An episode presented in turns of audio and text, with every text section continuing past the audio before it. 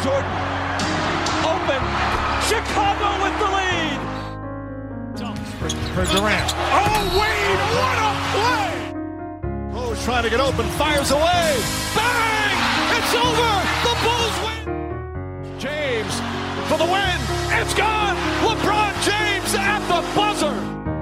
Curry gets it, fakes, fires three-pointer. Bang! Καλησπέρα σε όλους και καλώς ήρθατε σε ακόμα ένα Hack and Roll podcast. Είμαι ο Μάνος Και εγώ είμαι ο Νίκος. και αυτό είναι ένα crossover. Για όποιον δεν μας γνωρίζει, το crossover είναι το επεισόδιο που ανοίγουμε μια πύλη σε άλλα σύμπαντα ή άλλα podcast θα έλεγε κανείς Ε, ναι. και στέλνουμε έτσι μια πρόσκληση σε κάποιον από το community, σε κάποιον ο οποίος κατά κύριο λόγο έχει δικό του podcast ή κάνει κάτι σχετικό. Σήμερα έχουμε την τιμή να φιλοξενούμε αυτό που εγώ ονομάζω το πιο μπασκετικό podcast στην Ελλάδα. Έχουμε το Speak and Popa, τον Παναγιώτη Μένεγο και τον Δημήτρη Καραμάνη. Παιδιά καλησπέρα. Καλησπέρα. Καλησπέρα. Ευχαριστούμε που μας έχετε που λένε και οι Αμερικάνοι. Λοιπόν, τι έχουμε σήμερα; Ε, ήθελα να φτιάξω ένα, ένα podcast δικό σας. Τι, επειδή μου αρέσουν ρε παιδί με αυτά που ακούω. Ναι. Έτσι, μ' αρέσει και η μίξη ευρωπαϊκού και αμερικάνικου μπάσκετ. Ήθελα να το πάμε προς τα εκεί. Μμμ. Τώρα, το πώς θα αφήσω την μπάλα να την παίξετε εσείς θα, θα καταλάβει ο κόσμος. Πριν από αυτό όμως θέλω να σας κάνω την κλασική πλέον ερώτηση. Πώς δημιουργήσατε το podcast, πώς ξεκίνησε το Pick and Popa; Έλα, κύριε Δημήτρη. Το Pick and Pop ξεκίνησε μες στη, σαν ιδέα μέσα στην καραντίνα.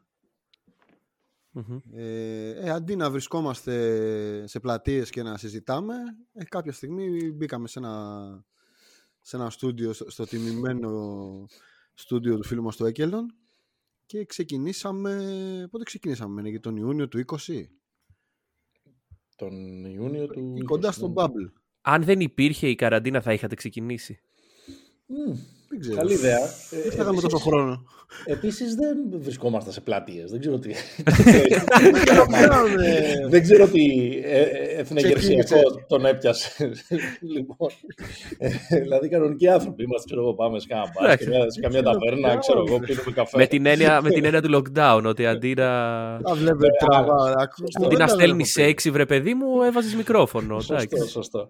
Ε, αν δεν υπήρχε η καραντίνα, αν θα. Ε, ε, καλή ερώτηση είναι αυτή και μπορεί και η απάντηση να είναι, να είναι όχι. Δηλαδή, Οκ. ε, εγώ μπορώ να πω ότι τη συνήθεια των, ε, των podcast την είχα λίγο πριν το κορονοϊό και τα lockdown και τα λοιπά και την απέκτησα πολύ τότε. Όχι Οκ. μόνο των μπασκετικών και γενικότερα.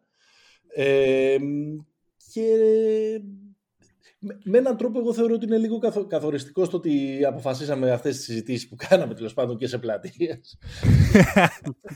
Να τις, Θα μείνει ε, τώρα, η πλατεία θα μείνει. να εντάξει. βάλουμε ένα, να βάλουμε ένα ε, μικρόφωνο. Ε, εγώ θα έλεγα ότι έπαιξε κάποιο ρόλο και το Last Dance. Ναι, έχει δίκιο. Οκ. Δηλαδή, Ε, ρε παιδί μου, το Last Dance ήταν ένα event της πρώτης καραντίνας, της, Ναι, της Ορθόδοξης.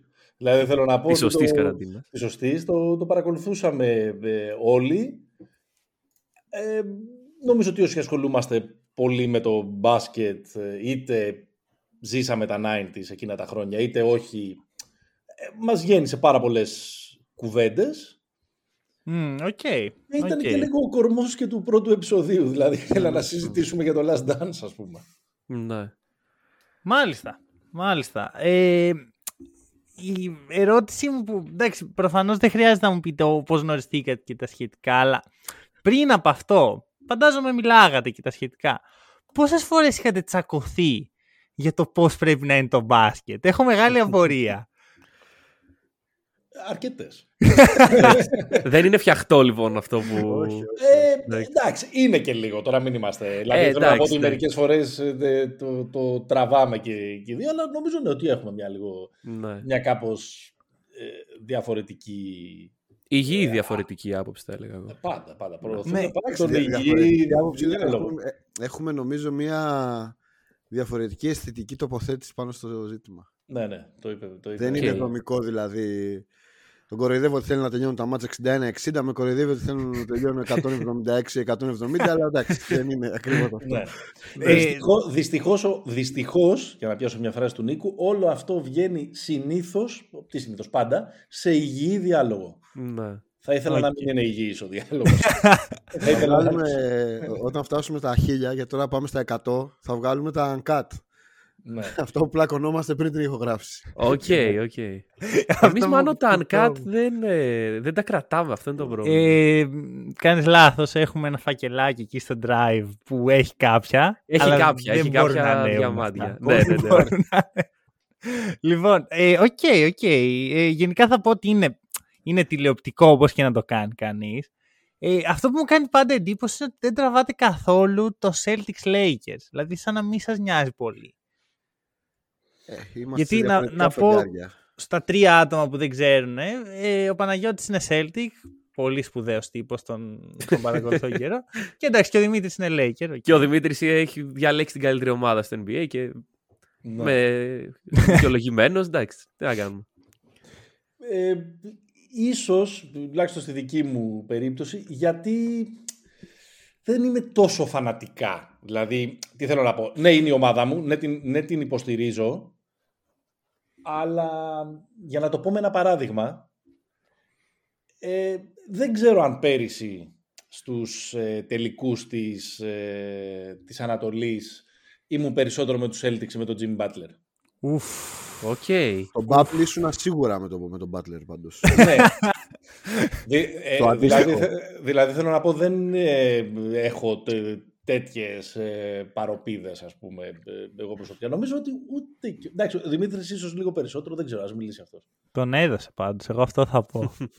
τον έδωσε πάρα πολύ. Εντάξει, κάποιοι, κάποιοι είναι πώς όταν πάει, όταν δεν πάει καλά η ομάδα τους στο ποδόσφαιρο λένε δεν βλέπω μπάλα. Έτσι είναι ο άνθρωπος, τι θα κάνουμε τώρα. Γιατί δεν νομίζω- πάνε καλά οι Celtics; Ε; Δεν πάνε καλά οι Celtics, δηλαδή. Έχουμε θέμα με τους Celtics. Όχι μωρέ, καλά, πότε έχει να πάρει πρωτάθλημα; Είχα Εντάξει, μαλλιά. αυτό... Είχα μαλλιά όταν είδα. Μάνο, πήραμε το αυτό πρωτάθλημα. είναι η αλήθεια. Ότι έχουμε φέρει τώρα είναι το τρίτο crossover. Και εντάξει, ο storyteller δεν θεωρείται καινούργια προσθήκη, αλλά όσοι καινούργοι έρχονται σου κάνουν αυτή την ερώτηση. Ναι, Πόσο Από καιρό πότε είχα έχεις να πάρει πάρει το το πρωτάθλημα. Εντάξει, ξέρεις, οι Celtics έχουν αυτό το κακό που μπορεί να... Δεν γίναμε Celtics για τα πρωταθλήματα. Α, να αρχίσαμε. Σωστό. για το- Γίναμε, γίναμε, γίναμε Celtics για το, για το ξύλινο βαρκέ του Boston Garden, για τον ε, αγνό ρατσισμό των κατοίκων της Βοστόνης, ε, Τη μούχλα στα πολιτήρια. για, την- για τα χαλασμένα air condition στους ε, τελικούς του 84 πότε ήταν με τους Lakers που πήγαν να προκαλέσουν ε, ε, επεισόδιο θερμοπληξίας στον υπέργυρο Καρύμ Αμπτούλ Τζαμπάρ κτλ. Θα, θα μπορούσε να είναι ένα, ένα podcast αυτά μόνο. Οι ωραίες γιατί στιγμές γίνεται, του ναι, Lakers ναι, Celtics. ναι. Αλλά θα πω κάτι ότι αν ήμουν εγώ ξέρεις, κάτι στους Celtics θα έκλεινα τώρα το air condition. Θα το χάλαγα, θα πήγαινα την προηγούμενη μέρα με ένα κατσαβίδι και θα έκοβα τα καλώδια. Ε, μπορεί να το κάνουμε. ακόμα. Οπότε, επειδή λοιπόν είμαι τέτοιος τύπος, όντως έχω γίνει και λίγο γι' αυτό. Ε, Πάντως, εγώ να σου πω την αλήθεια, ε, όταν μεταφέρουμε την, ε, τον, τρο- τη φρασεολογία και τον τρόπο με τον οποίο τσακωνόμαστε για τις πραγματικές μας ομάδες, δηλαδή τις ομάδες που υποστηρίζουμε στην ελλαδα Μμμ. στα ξένα πρωταθλήματα, στο NBA, στην Primera Division, στην Premier League κτλ. Μου φαίνεται λίγο... Εντάξει. Εντάξει, δεν το ζεις όπως, όπως ζεις Λίγο- στο εμένα μου, ελληνικό. φαίνεται, Εντάξει. μου φαίνεται λίγο lame. Επομένως, δεν, δεν μπορώ να με πιάσει πάρα πολύ μεγάλο πάθος για το αν θα πάρουν φέτος το πρωτάθλημα ο Tatum, ο Brown και η παρέα τους. Θέλω, το θέλω, αλλά αν υπάρχει άλλη, άλλη μια ωραία ιστορία εκεί δίπλα, δεν έχω πρόβλημα να την, ε, Μμ, οκ. να την, να την, να, να τη δω με, με συμπάθεια. θα, θα έβλεπες με συμπάθεια την ιστορία λύτρωση του Patrick Beverley με ένα πρωτάθλημα στο τέλος. ε; Σε ποια ομάδα θα λυτρωθεί ο Patrick Σε εμάς, εδώ. Σε εμάς. Φέτος. Ε, του Patrick Beverley μπορεί και να την έβλεπα. Α, είδες. Νάτος, νάτος. οκ. Είναι εύκολος πάντως. Δεν θέλει Έλεγα κάποιο, το, το Westbrook. κάποιο storyline τρελό. Έτσι, του- Patrick Beverley, μια χαρά. Περίμενε, τώρα- περίμενε. και Άρα τώρα Παναγιώτη, αυτά τα τι, τι αντιπαθείς, τι δεν θα ήθελες να δεις με τίποτα; Ε, τι δεν θα ήθελα να δω με τίποτα στο, στο Ναι. φετινό NBA, ας πούμε. Ε, στο φέτος, ναι. Ω, τι δεν θα ήθελα να δω με τίποτα. Ε, κοίτα, η τελευταία ομάδα, ε, το- θα κερδί- κερδίζω λίγο χρόνο τώρα. Για να σου απαντήσω για φέτος. Η τελευταία ομάδα που αντιπάθησα στο NBA, ας πούμε, ήταν οι, ήταν οι Rockets του Harden. Οκ. Common ground εδώ πέρα, δεν θα Και διαφωνήσω. του, και του Morey και του D'Antoni και τα λοιπά. Οκ. Ε, όχι ότι δεν έχουμε δει, ό- όχι ότι δεν εξέφραζαν μια εποχή ή ένα trend ή δεν έχει πάει προς τα εκεί Εντάξει, ναι. ε, η, η Λίγκα, αλλά δεν μπορούσα να το βλέπω ρε παιδί μου αυτό το πράγμα μου την έδινε. Μμ. Ε, παρότι προσπαθεί να δημιουργήσει ένα κλίμα ότι εγώ αμφισβητώ τον Λεμπρόν ο Καραμάνης, αν είναι δυνατόν δηλαδή. Όχι μόνο εσύ. Ε, ναι, ας πούμε, ο, Γα- ο, ο, ο Γαραμάνης θέλει να ακούει τον αντίλαλό του στην εκπομπή, ρε παιδί μου. Δηλαδή θέλει να, θέλει να φτιάχνει ένα φανταστικό εχθρό που του λέει ο, Λε- ο Λεμπρόν είναι μυρωδιάς. Αυτό δεν το λέει κανένας άνθρωπος στον κόσμο. εντάξει. Ο Λαδιάς δεν είναι ο GOAT, αυτό Ε, είναι το. Δηλαδή, ε, και φτιάχνεις διαρκώς έναν ε, ε, φανταστικό εχθρό. Ε, Επομένως, από από το να τον έχω να με λιβανίζει για άλλη μια χρονιά με το GOAT, ξε GOAT κτλ. Ενώ το έχουμε αναλύσει σε βαθμό υπερβολική. Μέχρι και εγώ κουράζομαι όταν το την ξανακάνουμε αυτή την κουβέντα, που τέλος πάντων έχω και νόμο συμφέρον γιατί είμαι ο ένας από τους δύο παρουσιαστές. Ε, ναι, γι' αυτό ας μην το πάρουν οι Lakers. Που δεν θα το πάρουν κιόλας. Οκ. Ωραία, Τι ωραία. καθόμαστε και συζητάμε Καλά, δηλαδή τώρα. ναι, νομίζω πως... Θα πάρει πρωτάθλημα ο Τόμα Μπράιαν και ο. Ο Τόμα Μπράιν. Κοίταξε, γενικά στη ζωή μου Βαρύ όσο, όνομα.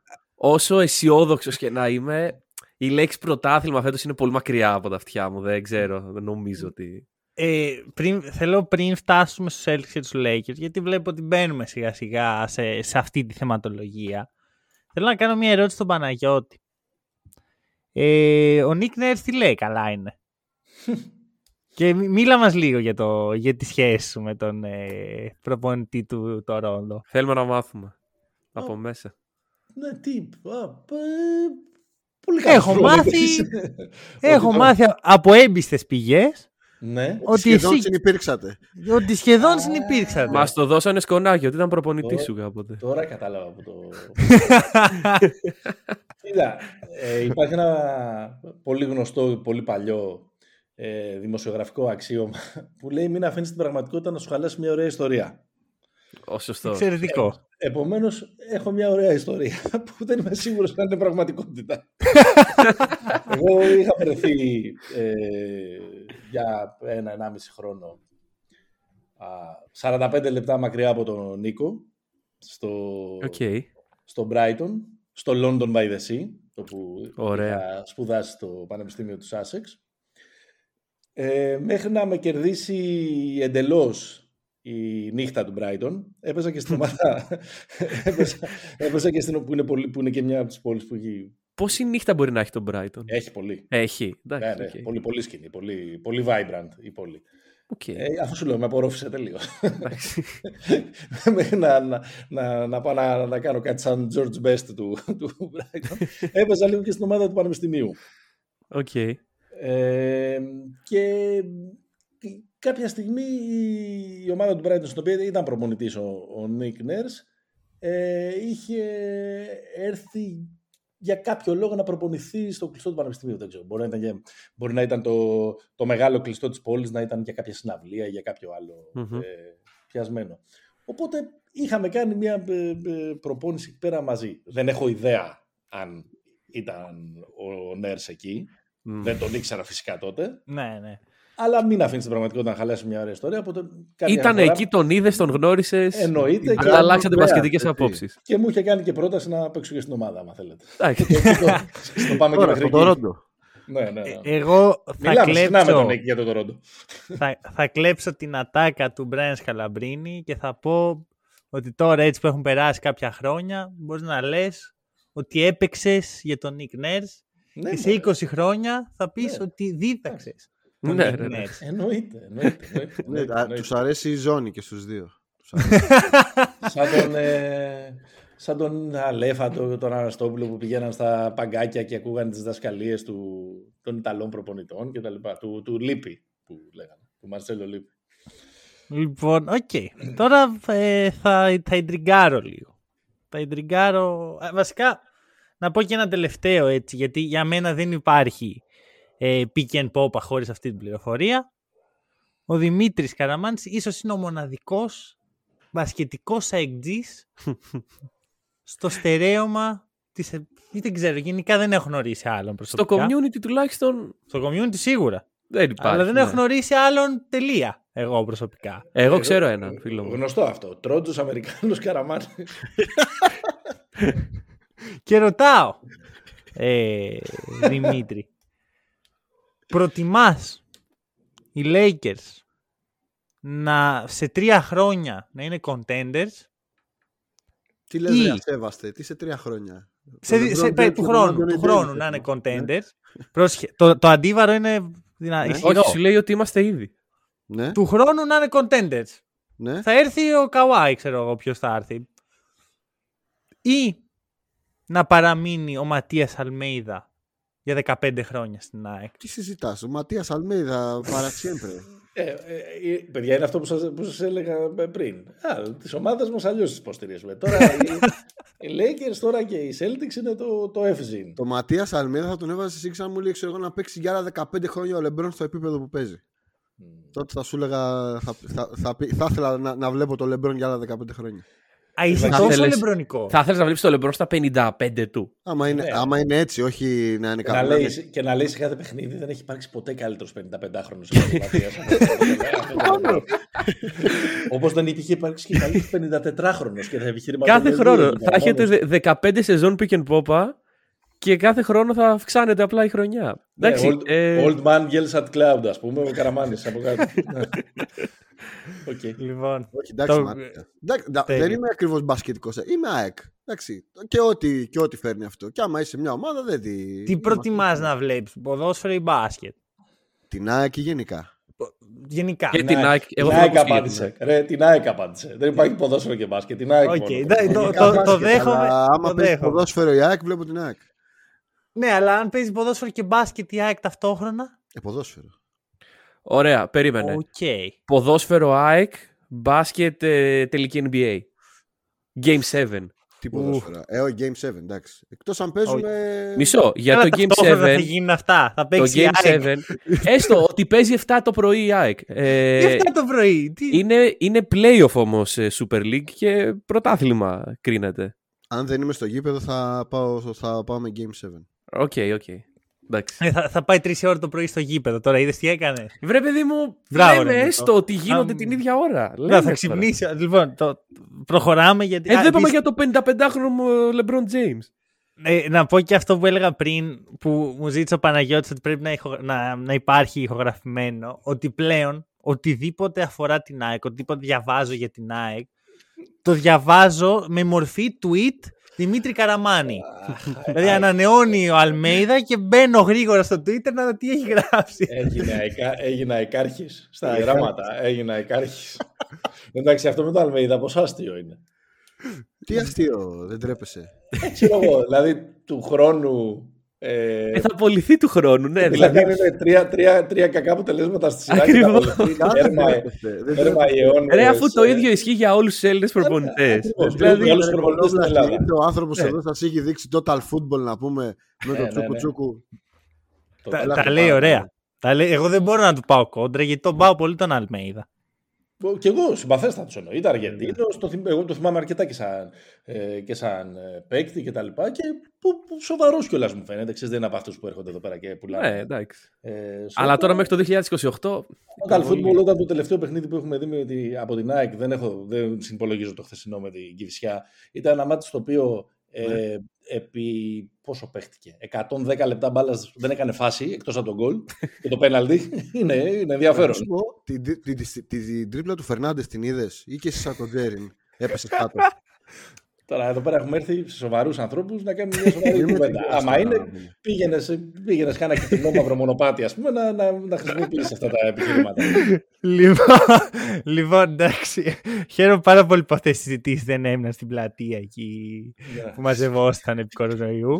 Μόνος του Και- πήγαινε, μόνος του πήγαινε και σταμάτησε με περαστικού και τους έλεγε αν πιστεύουν ότι ο Λεμπρόν είναι ο καλύτερος παίκτη στον κόσμο. Στο μετρό του σταμάταγα. Συγγνώμη, μια έρευνα δύο λεπτών. Έχε- Έχετε δύο λεπτά μόνο. Let me Κάτσε. tell you about our Lord and Savior.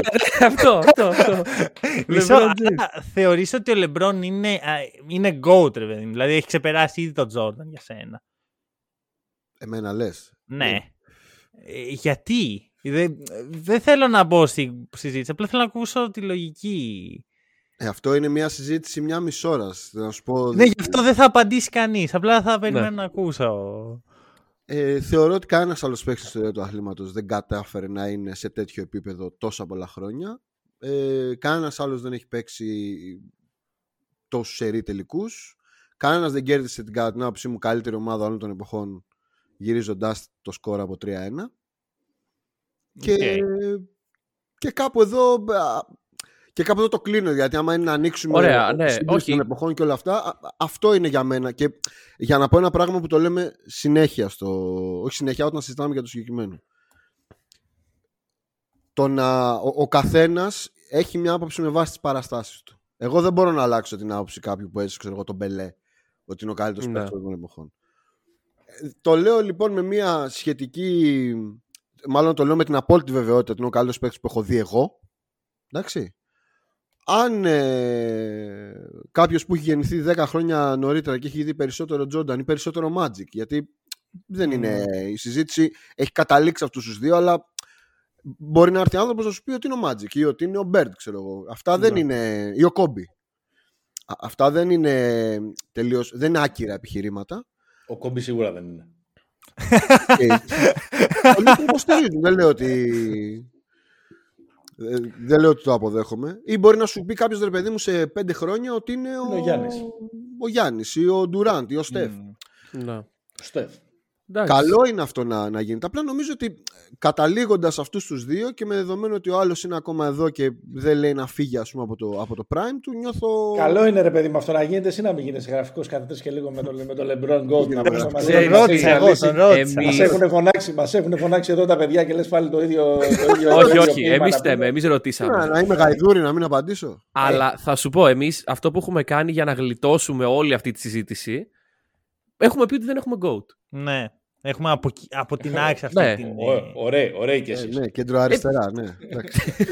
η, η, ιδέα είναι η εξής. Ότι είναι και αδύνατο να συγκρίνει κανείς παίχτες από διαφορετικές εποχές. Και τα επιχειρήματα κάθε φορά, ό,τι επιχείρημα και να βρεις για οποιονδήποτε παίχτη για να είναι ο GOAT, θα σου βρω πάντα, θα στο καταρρύψω. Άμα θέλω δηλαδή να διαφωνήσω μαζί σου για αυτό το θέμα, μπορώ να στο καταρρύπτω επαορίστο. Δηλαδή, αν μου πεις, Α, ο Τζόρνταν έχει τα δαχτυλίδια, θα σου πω εντάξει, ο Μπίλ Ράσελ όμως έχει, έχει αυτό τα δαχτυλίδια. Ναι. Οπότε μετά χάνουμε την ουσία της συζήτηση. Έγινε στίχος όμως ο Μπιλ Ράσελ. Μπιλ Ράσελ χωρίς τα δαχτυλίδια. Δεν έγινε. Για να σκέψω το γι' αυτό. Φαντάζομαι να υπήρχε τραγούδι του Μπιθικότσι. Μπιλ Ράσελ χωρίς τα δαχτυλίδια. Εντάξει, αυτό εγώ δέχομαι σαν μοναδικό μέτρο ε, του GOAT discussion να είναι η στίχη του Μπιθικότ που έχει συμμετάσχει. ναι, ναι. Η στίχη του Lex βάζει ο Μένεγος. Ναι, ναι, ναι. Εγώ αυτό το δέχομαι. Λοιπόν, ε, θα ρωτήσω τον Παναγιώτη έτσι για να ιντριγκάρω. Τώρα θα, θα δείτε τι θα κάνω. Θέλω να, να μου πεις Θέλω να μας βάλουν να ρε. Χωρίς... Χωρίς... Είναι, σατανάκος αυτός το λέει. Κάνει, κάνει και φωνούλα. Κάνει και φωνούλα. Ακριβώς. Χωρίς να υπολογίσεις τα συναισθήματα του συμπαρουσιαστή σου. Ναι, δεν τα υπολογίζω ποτέ. Ποιος πιστεύεις καθόλου. από εδώ και μπρος ότι ναι. θα πάρει πρώτος πρωτάθλημα; Ναι. Οι Los Angeles Lakers ή οι Sacramento Kings; Από εδώ και στο εξή. Εμένα δεν μου την έχεις κάνει όμως αυτή την ερώτηση. Ε, τη φύλαγα για, για, για αυτό το επεισόδιο. Ωραία, ωραία. Τη, φύλαγα για αυτό το επεισόδιο. Θα ήθελα να πω Sacramento Kings έτσι για να. Αλλά δεν, δεν πάει. Μανώλη, μισό λεπτό. Τι ορίζουμε φοβάμαι, Φοβάμαι ότι αυτό το ερώτημα μετατοπίζεται στο εξής. Θα πάρουν πιο γρήγορα πρωτάθλημα οι Sacramento Kings ή ο Παναθηναϊκός ξανά την Ευρωλίγκα; Σίγουρα η Sacramento Kings. Σίγουρα. Αυτό είναι, για μένα αυτό είναι εύκολο. Μάνο, το πρωτάθλημα, δεν, δεν ξέρω για τους Kings ακριβώς σημαίνει πρωτάθλημα, γιατί νομίζω ότι είναι να μπουν στα playoff το πρωτάθλημα. Όχι, κούπα λέει, κανονικά. Α, εννοεί την κούπα. Ε, τότε ρε φίλε, εντάξει. Ή να φτάσουν μια-δυο νίκες από το να περάσουν στο τελικό του NBA και να τους σφάξουν με ναι. μανία. Mm. Ή... Ξέρεις για πόσα χρόνια θα χαίρονται όμως Καραμέντο αν απλά μπουν στο, στα playoffs φέτος. Δεν ξέρεις για πόσα πολλά χρόνια θα χαίρονταν αν δεν τους είχαν σφάξει να πάρει το πρωτάθλημα του 2002. ναι. Ε, ναι. Αυτό το έχω, το έχω τραύμα στη συνείδησή μου. Θα πω κάτι. Το βράδυ, ε. Θα πω κάτι και ας πέσει φωτιά να με κάψει. Ε, Οι τώρα Kings- όχι. Αυτό είναι υπερβολή, ρε φίλε, που Οι θα πεις. Kings- Δεν έχει νόημα αυτό. Μισό που θα με πεις. ακούσέ με να μιλήσω, να μιλήσω, να ολοκληρώσω την πρότασή μου μπορώ. Για πες την. Οι Kings είναι one piece away. Έναν Jaren Jackson Jr. μακριά από το πρωτάθλημα. Α, τίποτα. Εντάξει, δεν μπορούμε να τα έχουμε όλα, αλλά δεν είναι. Δηλαδή, άμα δούμε που ήταν πέρσι τέτοια εποχή το Σακραμέντο που είχε δώσει μόλις τον Χαλιμπάρτον για να πάρει το Σαμπόνι, δεν υπήρχε περίπτωση να φτάσουμε σε αυτό το σημείο. Και πώς φτάσαμε τελικά, δηλαδή. Με πολύ καλό, ένα πολύ καλό καλοκαίρι Μμμ. και η ανύψωση και η απελευθέρωση ενός από τους αγαπημένους μου παίχτες, του Kevin Huerter. Του Baby Steph. Όπα. Baby Steph, ε, άμα δείτε τις ήσυχα. κινήσεις του Huerter Ε, μέσα στο πιο κλαίει, γήπεδο. όχι Στεφ. Τι; Πιο κλαίει στις κινήσεις. Ε, Είναι από τα νομίζω screen. ότι νομίζω Δεν με έχει ένα τρίπλα. περίεργο. Ε, γιατί δεν έχει τρίπλα. Έχει πολύ καλή τρίπλα. Δηλαδή μπορεί να μετατοπίσεις την μπάλα, να την πάρει και να τη, να, να της σκάσει λίγο, να τη δώσει. Δί- δίκιο έχει. Τη, τη βάζει λίγο. στο- Τη βάζει περισσότερο. Παίχτη στο- περνάει ο Kevin από- Huerter. Εγώ το λατρεύω τον Kevin Huerter, αλλά παίχτη δεν νομίζω ότι μπορεί να Μ, περάσει. Αυτό, αυτό είναι που του λείπει σε, ένα, σε πρώτη φάση. Και πρέπει να γίνει και πιο aggressive. Αλλά είπαμε baby Steph, όχι Steph του Πολυντό. Κανονικός. Ναι. Έχει. Πώς είναι ο, ο Sengun ο Baby Jokic, να πούμε ότι ο, ο Huerter είναι ο Baby Steph. Κοίτα, να- να, να δώσω λίγο ένα πόντο εδώ στον αδερφό μου, το μεν εγώ. Γιατί εντάξει, νομίζω τα σημαντικά στοιχεία. Ο Χουέρτερ είναι πολύ σημαντικό piece σε αυτή την ανοικοδόμηση. Νομίζω το πρώτο βασικό είναι ο Mike Brown. Δηλαδή ναι. και πάλι είχε υπάρξει εκεί σοβαρός προπονητής. Ήταν ο Mike Malone, ήταν ο Karl. Μμμ. Δηλαδή έχουν Ε, και περάσει. μετά πήγε ο Ε, ασόβαρος. αλλά νομίζω ότι είναι πολύ σημαντικό. Είναι τρομερή χρονιά που κάνει ο Σαμπόνι.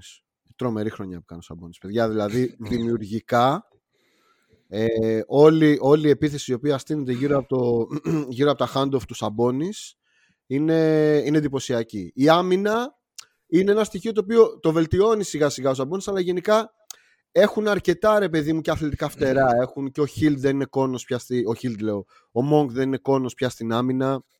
Είναι, είναι normal ομάδα οι Kings. Δεν νομίζω Ναι. ότι στον ανταγωνισμό της δύσης μπορούν να πάνε πολύ μακριά. Δε- δηλαδή, εγώ δεν θεωρώ ότι είναι one piece away αυτή, αυτή η ομάδα. Ε, ε, θέλει, ακόμα, θέλει ακόμα παίξιμο.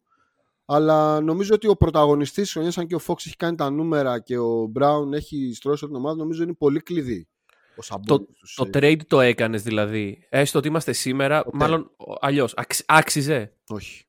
Δεν άξιζε. Γιατί νομίζω ότι εντάξει, μιλάμε για ένα παιδί, το Χαλιμπέρτον, ο οποίος μπορεί ρε παιδί μου στα επόμενα 10 χρόνια, στι επόμενες 10 σεζόν να είναι ξέρω εγώ τις 7 All Star σε Ναι. winning ομάδα. Όχι να είναι απλά All Star, να είναι σε.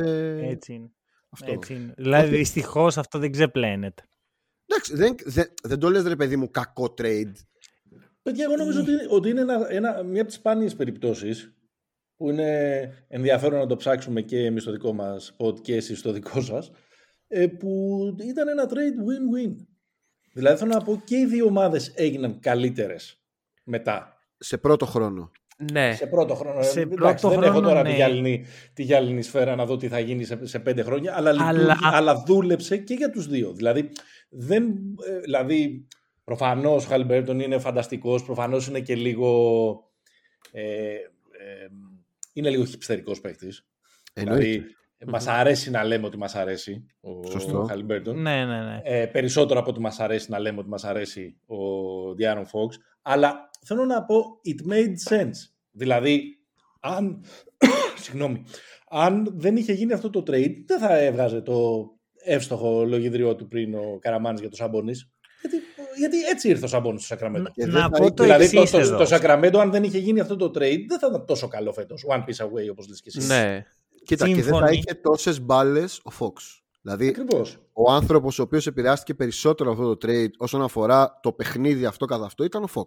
Ναι. Μμ. Δηλαδή ο Fox πήρες από δίπλα του ένα creator, πολύ ball dominant creator, και βάλεις δίπλα του, ξέρω εγώ, το Έναν άλλον creator. Werther. Ε, Ναι, ναι, αλλά. Έναν ο- άλλο creator με σε διαφορετικά, άλλος, σε άλλο με χώρο. διαφορετικά, με διαφορετικά χαρακτηριστικά. Ναι. Ναι. Όχι τόσο ball dominant τόσο, ε, όσο ο, ο Tyrese. Ναι. Δηλαδή, εγώ νομίζω ότι είναι μια από τις σπάνιες περιπτώσεις που πάντοτε κρίνοντας με αυτά που έχουμε δει, που ήταν win-win. Δηλαδή Να και έτσι και πω δύο, γιατί, και- μόνο- γιατί και το project της Indiana είναι πολύ ωραίο. Και τε- τελευταίο, μην το... έτσι όπως είναι η Δύση φέτος, εντάξει, δεν, σα- δεν λέω θα πάνε να πάρουν την περιφέρεια και θα πάνε στους τελικούς, αλλά μην τους ξεγράφετε. Δεν υπάρχει Το είπε. κάποιος ο οποίος... Dark να- Horse. ε, Γράφω. να Μαύρο ξεγράφει, δηλαδή, άλογο. ρε παιδί μου να περάσουν ένα γύρο μετά, δεν- μετά ξέρεις, δεν υπάρχει εκεί πέρα μία ομάδα η οποία να πεις ότι δεν παίζεται με τίποτα εκτός αν κάποια στιγμή κάνουν το ε, regroup και αγριέψουν οι, οι Warriors. Από Ναι. εκεί και πέρα εγώ δεν, κανέναν, κανένας δεν πιστεύω ότι είναι άχαστος. Και ο ένας γύρος να γίνουν δύο. Απλά το ένας γύρο τι είναι, παιδιά. Βγουν 7 να περάσουν, να βγουν 7 να Ή θα περάσουν. το βγουν δεύτερο. έβδομοι. Να σου πω κάτι, αυτή τη στιγμή είναι Τετάρτη Ναι. και θα έπαιζαν στα playoff με τον Dallas. Ναι, αν Ναι. γίνει αυτό, ναι, τον παλεύουν το, στον πρώτο γύρο. Εκεί το και εγώ το 4-5. ακούω. Ναι. Οκ. Και μετά έχεις ε, ένα... Και μετά θα ας πούμε ότι παίζουν έτσι όπως είναι τώρα με τον Denver. Το Denver. Σε καμία, Μήπως περίπτωση δεν είναι, λοιπόν σε καμία περίπτωση δεν είναι φαβορή. Αλλά θα ήταν Ναι, ναι. η μεγαλύτερη Δεν- δεν έκπληξη είναι όλων των οι Warriors εποχών. το 17. Όχι. Μη, Ναι. Μήπως λοιπόν Ακριβώς. άμα βάζαμε και ένα Jaren Jackson Jr. θα μιλάγαμε αλλιώς; Θα βάλουμε, ρε παιδί Φιλοσοφική μου. ερώτηση. Ωραία, Βρε θα παιδί βάλουμε. μου, περίμενε. Γιατί εμείς στο pod χρησιμοποιούμε πολύ την έννοια του playoff rookie.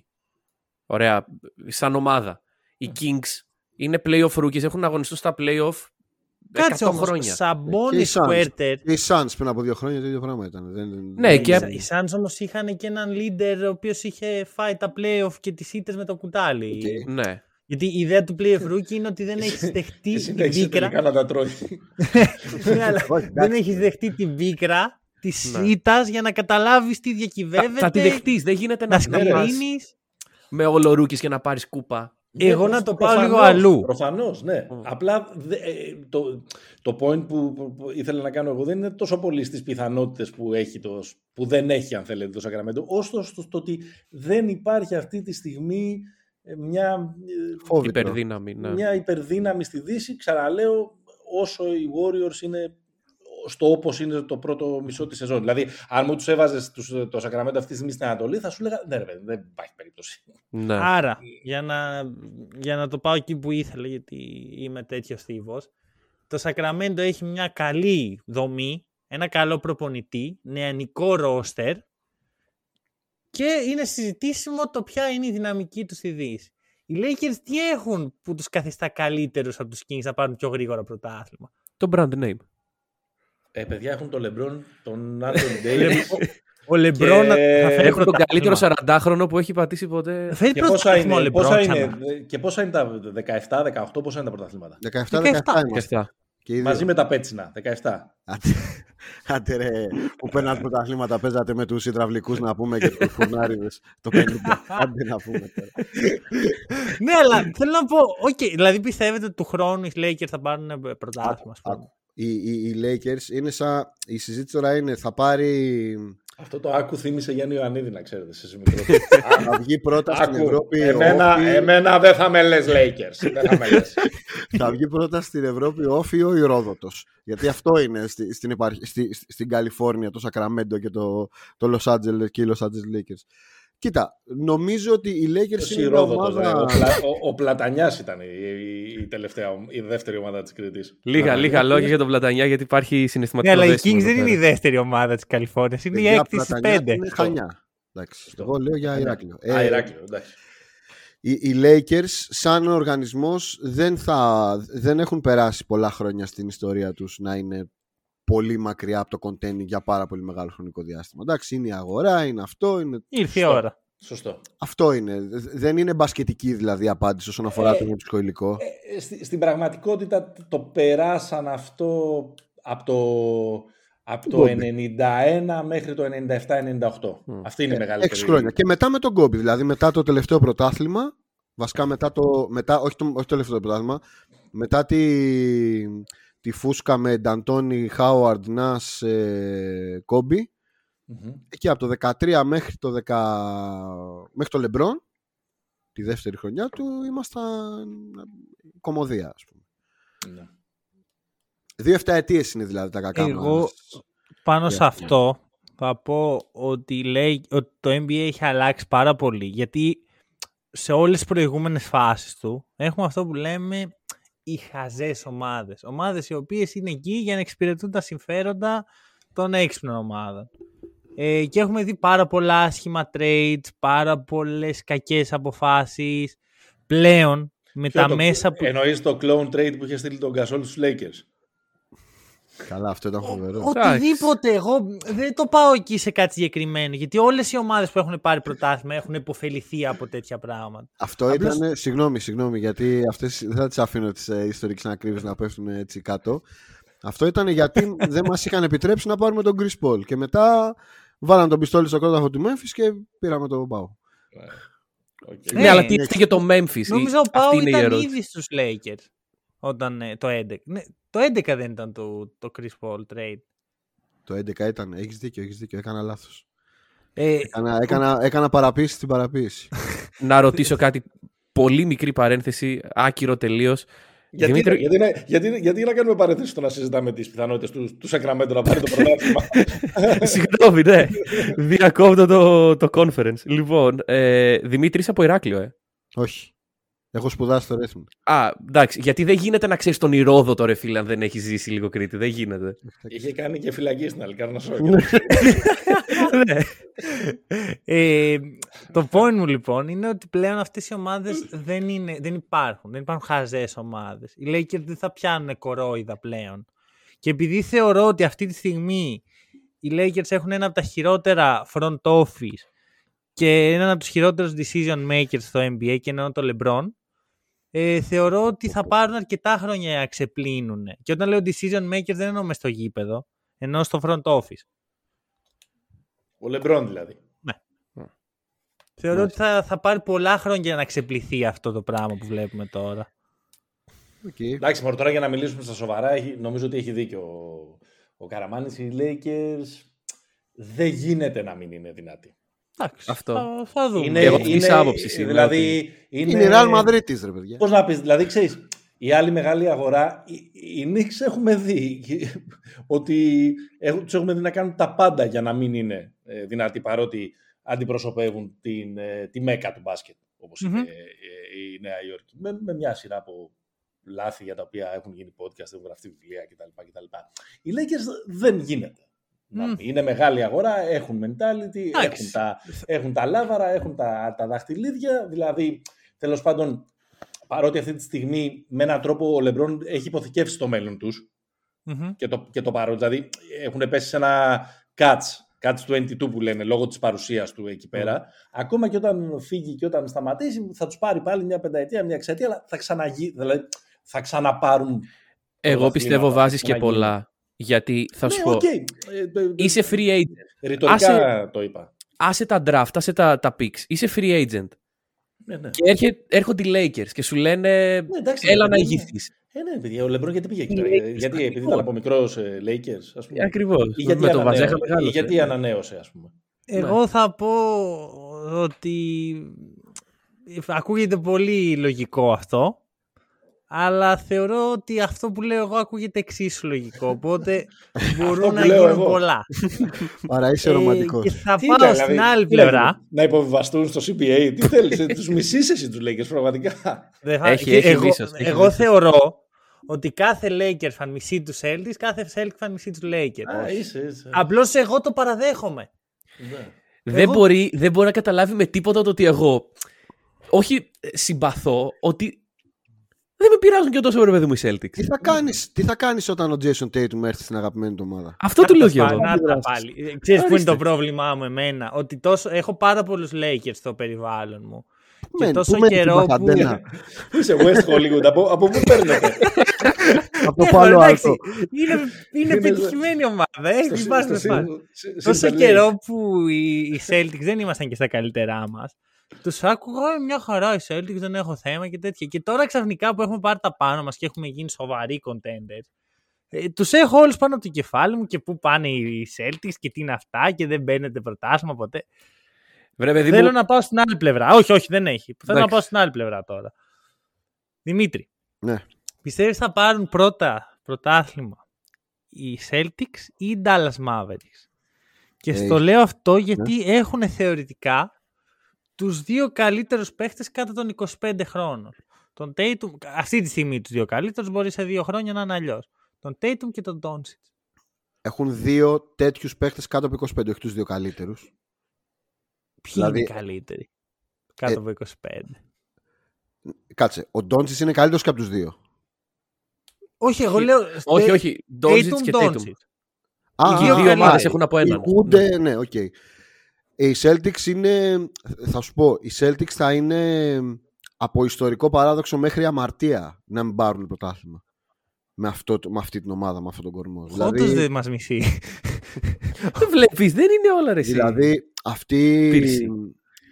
ε, είναι μια πολύ περίεργη ομάδα. Α- Αν τη δεις ρε παιδί μου και ιστορικά, υπάρχουν ομάδες οι οποίες χτίζονται με ένα κορμό, έτσι. Χάνουν, χάνουν και κάποια στιγμή πάνε παρακάτω. Αυτή η ομάδα έχει, έχει παίξει τρεις, τρεις φορές, έχει παίξει τελικούς Ανατολής. Έχει παίξει ναι. με το Λεμπρόν, έχει παίξει στη Φούσκα Και πέρσι. και πέρσι. Λοιπόν, και ο ένας είναι 26 και ο άλλος είναι 25. Μμμ. Και δεν ήταν ε, περιφερειακοί σε αυτές τις ομάδες. Δεν λέω ότι ήταν βέβαια στο επίπεδο που ήταν πέρσι και φέτος, αλλά ήταν factors. Δεν ήταν ας πούμε, ξέρω εγώ, πώς ήταν ο Kobe στους Lakers το 96 και το 97, έτσι, ήταν, που ήταν ο Shaquille και όλοι οι άλλοι.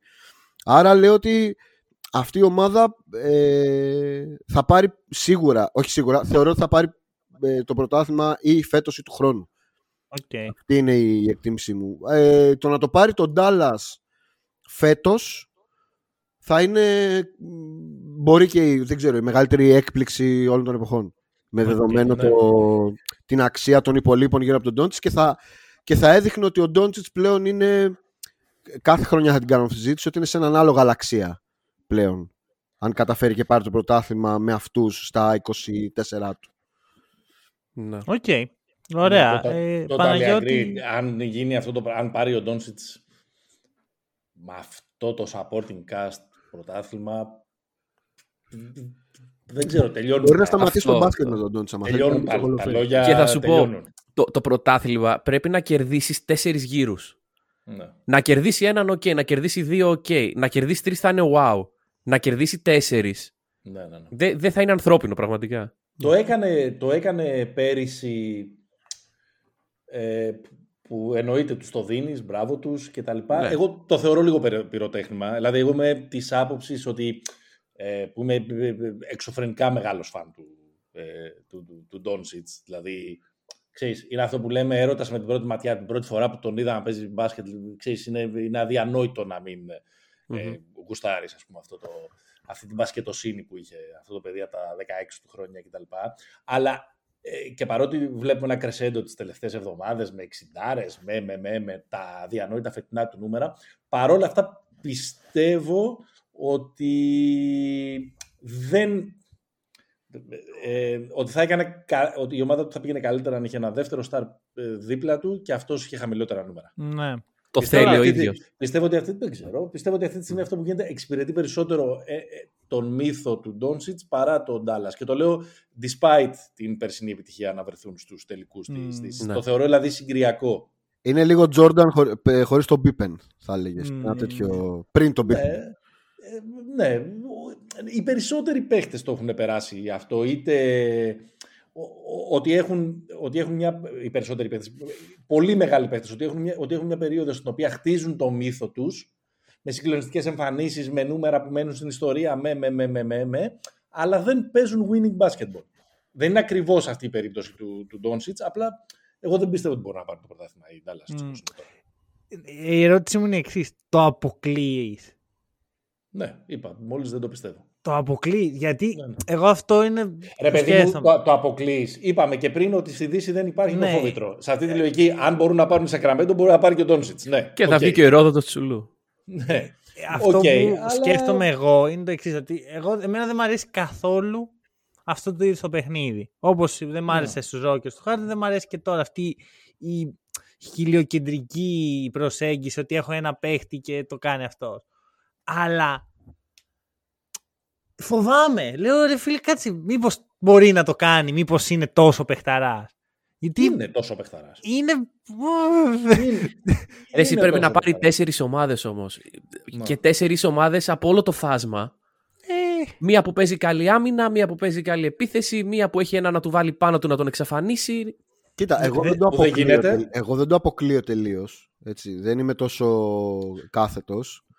Ναι, εντάξει, και εγώ το πήρα πίσω. Εντάξει. Ναι, γιατί είναι και ζήτημα, ρε παιδί μου, ε, πολλές φορές το, ε, πώς το λένε, το, η πορεία προς τους τελικούς μιας ομάδας, όχι πολλές φορές, όλες τις φορές, είναι και λίγο ζήτημα συγκυριών. Εκτός αν Μμμ. συζητάμε για ομάδες, ξέρω εγώ, στο peak της δυναστείας τους, έτσι, που εκεί Ναι. όποιον και να βρεις κάτω τον ισοπέδωνε. Δηλαδή, αν συζητήσουμε τώρα το τι θα γινόταν αν έπαιζε ο Kyrie και ο Χάρντεν όταν τους βρήκε ο Γιάννης, τι θα γινόταν, ξέρω εγώ, στην πρώτη, στο πρώτο πρωτάθλημα των Warriors, αν σε όλες τις σειρές που έπαιζαν έλειπ- δεν έλειπε ο βασικός playmaker, ο Conley, ο Λίλα, δηλαδή όλο αυτό το, όλη αυτή η συζήτηση. Άρα νομίζω ότι εντάξει, ε, απλά θεωρώ ότι τώρα το Dallas, ας πούμε, αν θυμάστε πέρσι το Dallas ξεκίνησε τα playoffs χωρίς τον ε, Doncic με τα, με τα ρημάδια της Utah ε, και την καθάρισε, τα πρώτα μάτια τα καθάρισε ο Branson. Ναι. Μμμ.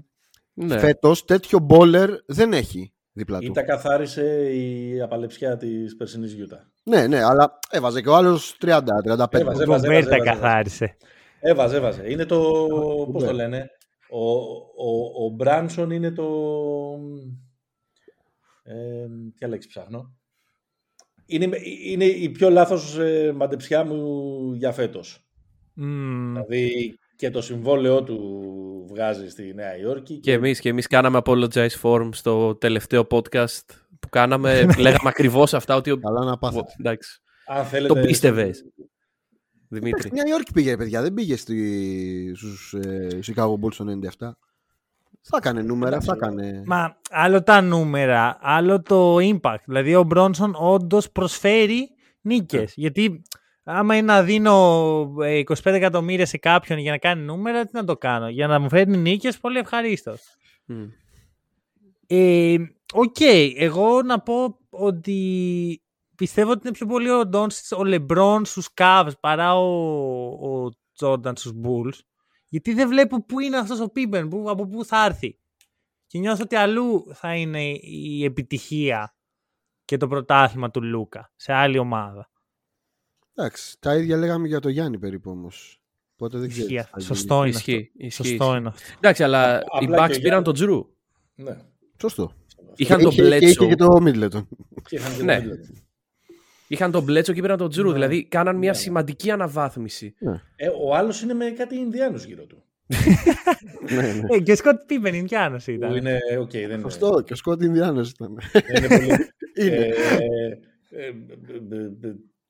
πολύ... Είναι. ε, ε, ε, ε, ε, Politically τσαλα- correct. Τσαλαβουτάμε τώρα στην, ε, στην πολιτική Native ανο- American. ανο- ανορθοδοξία.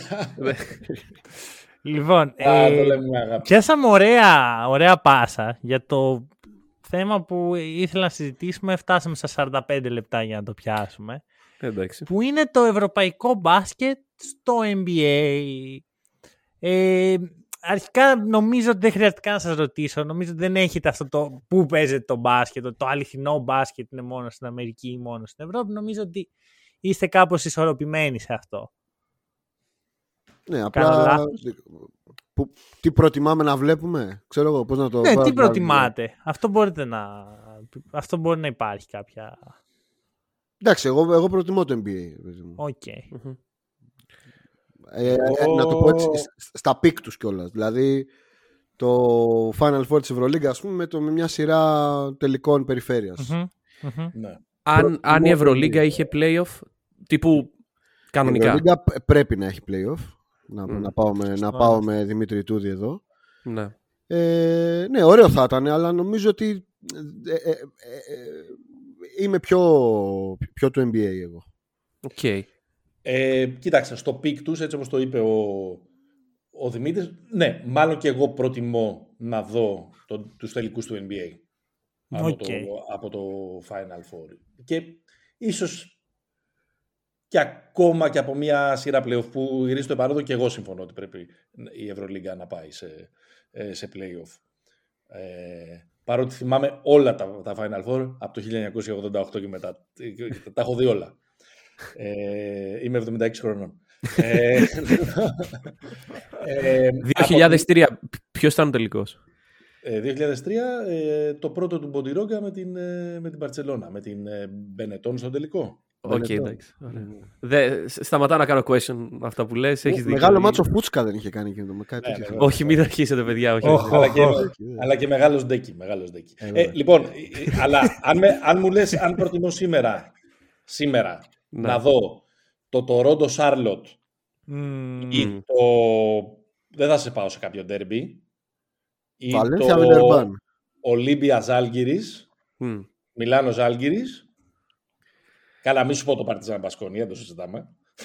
και δεν το συζητάμε καν. Ε, θα σου έλεγα μάλλον ε, ότι 12 Ιανουαρίου προτιμάω να δω Οκ. Ναι. το Every Game Matters της Ευρωλίγκας. Ε, Γιατί άρα, το Toronto Charlotte it doesn't matter at all. να ρωτήσω κάτι. Που πιστεύω ότι μπορούμε να βρούμε όλοι μια κοινή γραμμή. Μήπως το ιδανικό θα ήταν μια διοργάνωση με 50 παιχνίδια regular, playoff κανονικά και, ξέρεις, να, και να υπάρχει το impact στα παιχνίδια και να υπάρχουν πολλά παιχνίδια και να υπάρχουν τα σημαντικά playoff και να μην κρίνεται το αποτέλεσμα από το αν ο Πλάι θα βάλει τρία παραπάνω τρίποντα. Μιλάς για Κάτσε. την Ευρωλίγκα τώρα. Α- Άρα μιλάς για την Ευρωλίγκα. Μιλάω και για τις δύο διοργανώσεις. Εγώ πιστεύω δηλαδή ότι υπάρχει ένα τέλειο format και είναι να ενώσουμε τα δύο format. Δηλαδή λιγότερα παιχνίδια του NBA Εντάξει, ουσιαστικά. Τώρα είναι σαν να λες, Κοίταξε. προσπαθώ να, να, να, να βάλω στο εργαστήριο ένα μήλο και ένα πορτοκάλι και να βγάλω, ξέρω εγώ. Πορτοκαλόμιλο. Μπανάνα. ένα- Ναι, αλλά πόσο ε, ωραίο θα ήταν το πορτοκαλόμιλο. Κοίταξε, είναι προφανές ότι, ότι θα ήταν πολύ πιο ανταγωνιστική η κανονική περίοδος του NBA αν τα παιχνίδια ήταν λιγότερα. Αν τα Μμμ. παιχνίδια, ας πούμε, ήταν. Μπαίνει τώρα το Seattle και το Vegas, γίνονται 32 ομάδες, 31 μέσα, 31 έξω. Τα 82 γίνονταν με μιας 62. Σίγουρα θα ήταν πιο ανταγωνιστικό. Όσο λιγότερα είναι τα παιχνίδια, τόσο πιο σημαντικά είναι. Ναι. Είναι, είναι προφανές αυτό. Ε, αλλά δεν, θα, δηλαδή, δεν έχει πάρα πολύ νόημα νομίζω να το συζητάμε γιατί δεν θα γίνει. Γιατί δεν- Εντάξει, δεν θα- ναι. είναι τόσο, είναι τόσο εκοφαντικά τα νούμερα Είναι 9 δις το τηλεοπτικό συμβόλαιο. το τηλεοπτικό συμβόλαιο αυτό, από είναι το αυτό. οποίο από τη στιγμή που το μοιράζονται κανένας δεν θέλει να δεν έχει περιθώριο να χάσει. Ναι. Δεν είναι, είναι μια συζήτηση που έχει λιγότερο νόημα και από τη συζήτηση για τον GOAT που κάναμε, δεν, κάναμε, δεν κάναμε πριν. Ε, στην Ευρωλίγκα ελπίζω να μην πάμε σε περισσότερες, ε, σε περαιτέρω διευρύνσεις. Ξέρεις τι, Ξα- δεν η, γίνεται. Ευρωλίγκα, η Ευρωλίγκα δεν είναι το ίδιο. Ε, Δεν έχουμε κοινό νόμισμα, δεν Ακριβώς. έχουμε φορολογίες. Δηλαδή, δηλαδή δεν είναι επί ίσης όρης το πράγμα όπως Καλά. είναι. Δηλαδή στην Αμερική είναι περισσότερο επί ίσης όρης, Γιατί και, και εκεί να υπάρχουν κάποιες διαφορές έρχεται το salary cap κάπω και τι εξισώνει. Και δεν είναι Ευρω- και το μόνο πρωτάθλημα στην Στην Ευρώπη. η Ευρωλίγκα, Ευρωλίγκα. Ε, ναι, βέβαια. εντάξει, τώρα μετά τα Που παίζουν οι πρωτεύοντα, βέβαια, ομάδες. Εδώ που τα λέμε δεν ασχολείται κανένας, αλλά τέλος πάντων. Ναι, ρε, Και εσύ, μόνο με αλλά την περίμενε. ACB ασχολούνται. Πρώτον Όχι, η ε, ACB. ε, εννοούσε και τις, δι- φαντάζομαι ο Νίκος εννοούσε και τις διοργανώσεις. της Όχι, Champions όχι. League, ε, Εγώ εννοώ ότι η ομάδα που παίζει στην Ευρωλίγκα παίζει πέμπτη Ευρωλίγκα Κυριακή σπίτι της. Με τα χωριά, με τα χωριά, αλλά θα παίξει με τους παίκτες της. Ναι, ναι, ναι, όχι. Σω- σωστό είναι αυτό. Ε, α- απλά εγώ αυτό που λέω είναι ότι έτσι όπως είναι το πράγμα τώρα, περαιτέρω διεύρυνση της Ευρωλίγκας, δηλαδή να πήγαινε από τις 18 στις 24 ομάδες, ε, θα υποβάθμιζε το, το προϊόν. Εγώ Ναι. πιστεύω ότι και 18 είναι πολλές. Παρότι φέτος βλέπουμε μια ισορροπημένη διοργάνωση, όπου ο πρώτος έχει... Ο πρώτος σήμερα θα έχει 12-6 και ο τελευταίος θα έχει 6-12. Δεν είναι πολύ μεγάλη διαφορά. Να, Μμμ. ναι, ναι. Ναι. Αλλά έχουμε δει άλλες χρονιές χίμκι, χρονιές χίμκι που τις λέμε Ε, εμείς, Εντάξει, ναι. ε, και χρονιές που υπάρχει ένα τρένο, ξέρω εγώ, τσεσεκά, ας πούμε, και τελειώνει την κανονική περίοδο με 5-6 ήττες. ας πούμε. Ναι, αλλά ποτέ στο ενδιάμεσο. Δηλαδή, εγώ δεν θυμάμαι χρονιά της Ευρωλίγκας από το φορμάτο των 16 ε, που να λέμε ότι ε, είναι αδιάφορο το ποιος θα περάσει play. Όχι, εννοείται είναι αδιάφορο και γι' αυτό έχουν γίνει και σκάνδαλα. Τελευταίο, ακριβώς. Τελευταίο Τελευταίο, βράδυ πάντα όλοι συζητάμε πώς τα κάναν έτσι και δεν είναι όλα την ίδια ώρα. Κάθε χρονιά. Ναι, ναι, ναι. Απλά ε, δεν έχεις την αίσθηση ότι όσο διευρύνεται ίσως να μην χάνεται το suspense της τελευταίας χρονιάς αν και όσο διευρύνεται έχουμε λιγότερες πιθανότητες της τελευταίας βραδιάς Ναι. να, να το βλέπουμε αλλά ότι θα γεμίσει με κάποια πιο πλαδαρά ματς η κανονική ε, περίοδος. Και αυτό, ξέρεις τι, δεν έχει να κάνει μόνο με τη βαθμολογική σημασία, έχει να κάνει και με την ποιότητα των ρόστερ. Με Οκ. δεδομένο ότι το ταλέντο είναι στο NBA ή αργά ή γρήγορα Ναι. θα βρεθεί στο NBA. Δεν είμαστε στο 2003. Μμμ. Τα ρόστερ κάθε χρόνο γίνονται και χειρότερα αν μπορούμε με κάποιο τρόπο να συγκρίνουμε μήλα, ε, μήλα πορτοκάλια. Έχουν Ναι. δηλαδή πολλούς Αμερικάνους τρίτης και τέταρτης διαλογής, τους οποίους, οι οποίοι Τα rejects. γίνονται, Ναι, τα rejects. γίνονται star ας πούμε στην Ευρωλίγκα, Και ανακυκλώνονται. δεν, ανακυκλώνονται, δεν μπορούν να κρατήσουν ε, την, ε, το, το top ε, international talent γιατί πηγαίνει μοιραία στο Ξέρεις τι NBA. πιστεύω. Δεν νομίζω ότι γίνονται χειρότερα από χρονιά σε χρονιά. Νομίζω γίνονται χειρότερα αναλογικά με το ταλέντο που υπάρχει σε όλο τον κόσμο. Γιατί θεωρώ ότι οι ομάδες που είναι η, η φυσική πρόοδος του αθλήματος βελτιώνονται. Αλλά άμα δούμε τη βελτίωση που υπάρχει στο NBA και τη βελτίωση που υπάρχει στην Ευρωλίγκα είναι πολύ πιο χαμηλή η αύξηση του ταλέντου στην Ευρώπη. Ε, Παρ' μα όλα γιατί- αυτά, μα πριν- γιατί το ταλέντο καταλήγει στην... ε, Πριν- Δηλαδή, μου είπατε πριν για το 2003. Το 2003, πολύ διαφορετικό το μπάσκετ, μην πάμε σε αυτή. Ο καλύτερος παίκτης της Ευρώπης ήταν ο, ο Ντέγιαν Μποντιρόγκα. Ναι, Ναι. ο οποίος Έτσι. τώρα θα ήταν στο NBA. Ο οποίος τώρα, ακόμα κι αν ήταν αργός, δεν πήδαγε εφημερίδα, δεν αυτό και μπλα μπλα μπλα μπλα μπλα, μπλα θα ήταν στο NBA σήμερα. Δεν, δεν, Ναι, δεν- ναι. δεν- Και δεν θα θα έπαιρνε 20 υπήρχε κα- εκατομμύρια. όχι, θα- δεν θα υπήρχε κανένας τρόπος να είχε μείνει στην Ευρώπη. Κανένας. Ή- Θα ήταν All-Star. Δεν, δεν μπορώ να στο, Δεν δεν, ξέρεις. μπορώ να στο Δεν απαντήσω. Δεν, δηλαδή, δεν είναι η ίδια η τεχνολογία του 2003 με το 2023. Ναι. Σκέψου, σκέψου το κινητό σου. ναι, ναι. Εγώ Εμείς- το εμείς- δέχομαι Εμείς το αυτό. 2003 ήμασταν και κάτι 4 χρονών. Δεν Ναι, είναι- σωστό και αυτό.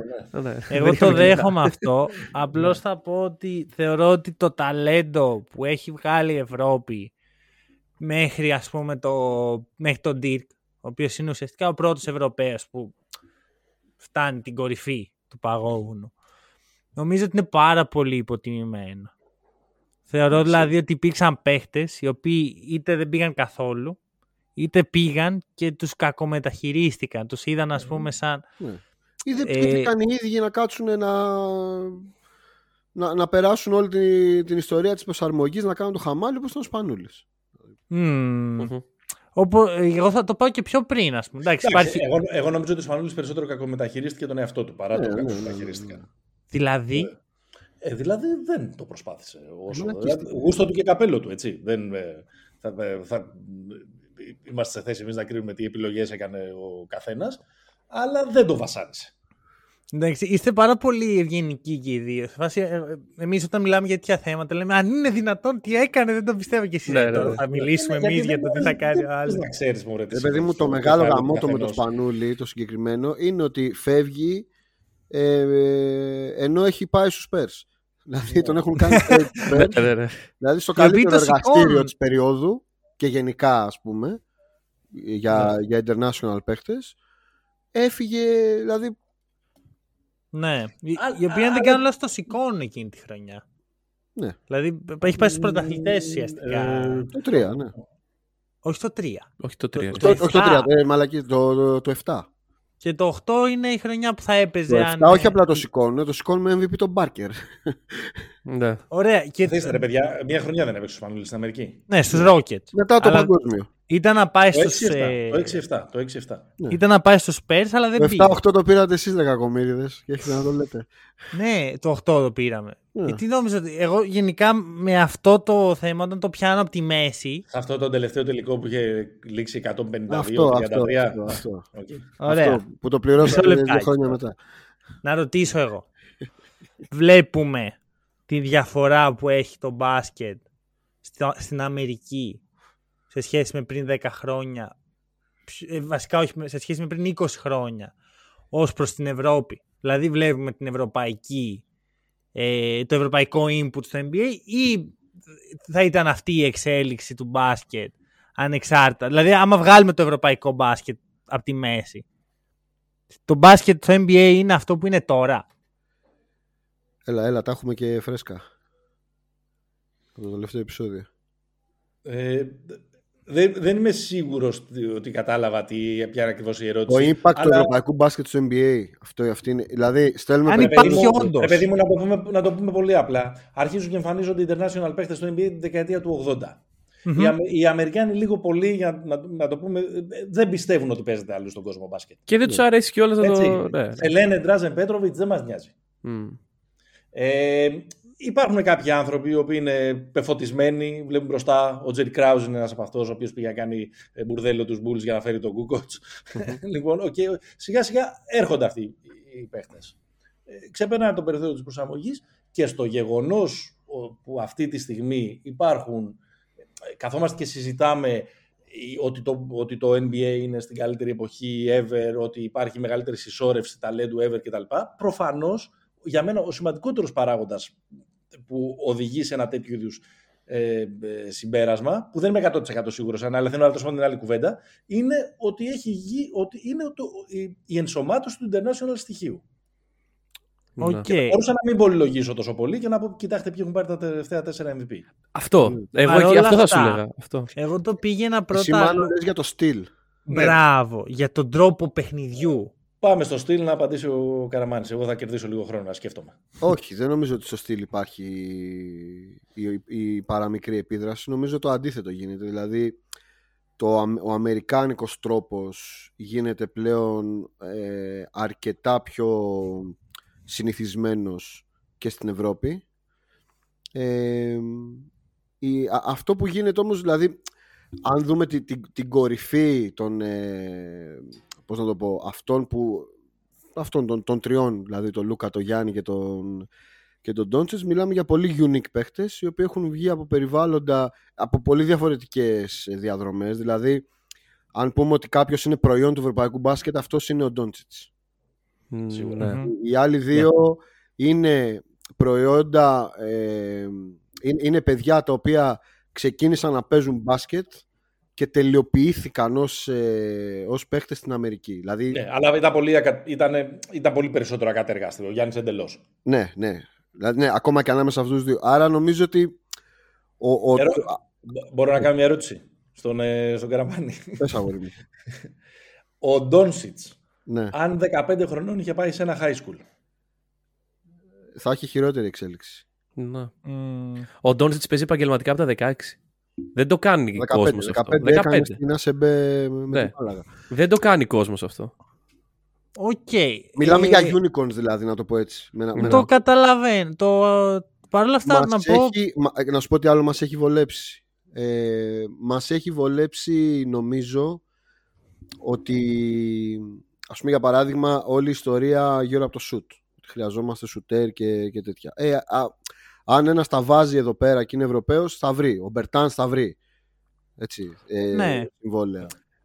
Ε, δηλαδή, το στυλ του παιχνιδιού, κάποια παιδιά από την Ευρώπη ας πούμε, που δεν έχουν άλλα χαρακτηριστικά να πάνε παρακάτω, μπορεί να τους βοηθήσει. Δηλαδή ο Κώστας ο Βασιλιάδης, ας πούμε, μετά 10 χρόνια μικρότερος, δεν θα, βρει, δεν, θα, δεν θα βρει και 14 λεπτά στους φετινούς Hornets. Συγκεκριμένα Βασιλιάδης. Βασιλιάδης, ναι, ναι, ναι. Εμένα ποιο είναι το θέμα. Ένα σου έχει βγάλει το ελληνικό μπάσκετ τα τελευταία 30 χρόνια, αυτούς είναι. 30, εντάξει, υπερβολή. Οι, οι παίχτες τώρα και έχουν πολύ διαφορετικά πρότυπα σε σχέση με πριν 20 χρόνια. Ε, Μπαίνοντας ένας Ευρωπαίος τότε στο NBA, είχε κάποια. Βλέπουμε ένα pattern θεωρώ. Α πούμε, βλέπουμε τον Μπέτζα, βλέπουμε τον ε, Ντράζεν βλέπουμε παίχτες οι οποίοι έχουν καλό σουτ και ανεξάρτητα με τη θέση τους έχουν μια καλή ε, αίσθηση του παρκέ, έχουν μια, ένα vision, μια δημιουργία παραπάνω από το μέσο παίχτη στη θέση τους. Ε, τώρα βέβαια φυσικά μιλάμε για το tip of the iceberg των Ευρωπαίων γιατί πήγαιναν μόνο οι πολύ καλοί. δηλαδή δεν πήγαινε ο, ο πέμπτος καλύτερος Ευρωπαίος center, πήγαινε μόνο ο Divac τότε. Ποιο είναι το point μου εμένα; Θεωρώ ότι οι τωρινοί παίχτες είναι, φτιάχνονται με βάση αυτό το πρότυπο. Θέλουμε σουτέρ, θέλουμε παίχτες οι οποίοι μπορούν να χειριστούν την μπάλα ανεξάρτητα με το ύψος τους. Θέλουμε παίχτες οι οποίοι μπορούν να τον παρκέ ανεξάρτητα με το ύψος τους. Και νομίζω ότι εδώ έχουμε μια επιρροή που δεν την πολύ συζητάμε. Αλλά νομίζω ότι είναι εκεί. Δεν νομίζω ότι αυτό το, αυτό το είδος παίχτη. Το σκεπτόμενο θες να πεις. Δεν το, α, απαγορεύεται αυτή η λέξη εδώ πέρα. άλλο, άλλο, άλλο νομίζω ότι θες να πεις. Πάντως νομίζω ότι στη διδασκαλία του μπάσκετ κανείς δεν ξεπερνάει τους Αμερικάνους. Κανένα. Δηλαδή, στο, know-how. Η μεγάλη, η μεγάλη τον πλάβη σχολή, ναι, ναι, αυτά, όλα τα, τα, τα κλισέ με τα οποία έχουμε μεγαλώσει και που σε πολύ μεγάλο βαθμό είναι, είναι πραγματικά, αλλά είναι διαφορετική η, είναι διαφορετική διαστρωμάτωση, ρε παιδάκι μου. Η, η, το μπάσκετ στην Αμερική μέχρι μία ηλικία έχει εκπαιδευτικό χαρακτήρα. Πώς να το πω, να το πω, να, να, να το πω απλά. Δεν σου ζητάνε Ντόνσιτς που είσαι generation talent στα 16 σου να παίξει για την, για την Ευρωλίγκα. Σε αναπτύσσουν. Υπάρχει χώρος, υπάρχει χώρος, ε, υπάρχει αυτό που λέμε δηλαδή το αναπτυξιακό.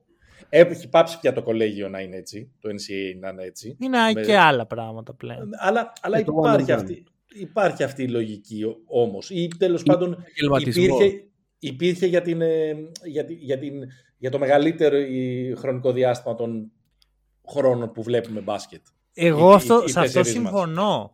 Απλώς, απλώς Στην θεωρώ Ευρώπη ότι γίνεσαι επαγγελματίας. επειδή είναι μάστορες στο να βγάζουν παίχτες και στο να μεγιστοποιούν το μπάσκετ ουσιαστικά. Γιατί τι έχουν κάνει, έχουν φτιάξει όσο προχωράει το παιχνίδι, βελτιώνουν την παραμικρή λεπτομέρεια στους παίχτες, στα συστήματα, στους προπονητές. Εντάξει, μωρέ, υπάρχουν και παίχτες που πήγαν εκεί πέρα και γύρισαν χειρότεροι. Όχι, όχι, όχι. Εγώ δεν... Λέω απλώς ότι η, λο- η νοοτροπία με την οποία φτιάχνουν όλα αυτά φτιά... φτάνει προς το τέλειο μπάσκετ, πλησιάζει το τέλειο μπάσκετ. Παρ' όλα αυτά, θα πω ότι παίρνουν, ε, επειδή είναι πολύ καλοί σε αυτό, παίρνουν τα πράγματα που τους ταιριάζουν. Και θεωρώ πραγματικά ότι παρά... το τέλειο παράδειγμα που έχω σημειώσει κιόλας είναι η Spurs το 14. Η Spurs το 14 είναι μια ομάδα που έχει τον Duncan, έχει τον Manu, έχει τον ε, Tony Parker, αλλά επειδή είναι και σε μια προχωρημένη ηλικία, φτάνουν σε αυτό το απίστευτο μπάσκετ που έπαιξαν μέσα από μια διαφορετική προσέγγιση, η οποία είναι όλοι ακουμπάμε την μπάλα, όλοι πασάρουμε, δεν παίρνουμε, διώξαν το ISO από μέσα τους και πήγαν σε ένα πιο team-oriented παιχνίδι. Εγώ θεωρώ και αυτό ακόμα είναι πιο ευρωπαϊκό από ότι αμερικάνικο. Δηλαδή πριν 20 χρόνια υπήρχε πιο πολύ στην Ευρώπη από ότι στην Αμερική. Για την ακρίβεια στην Αμερική δεν υπήρχε καθόλου και στην Ευρώπη φτιαχνότανε. Κοίτα, η, η ρίζα αυτής της επίθεσης της motion offense, offense βρίσκεται στο Princeton.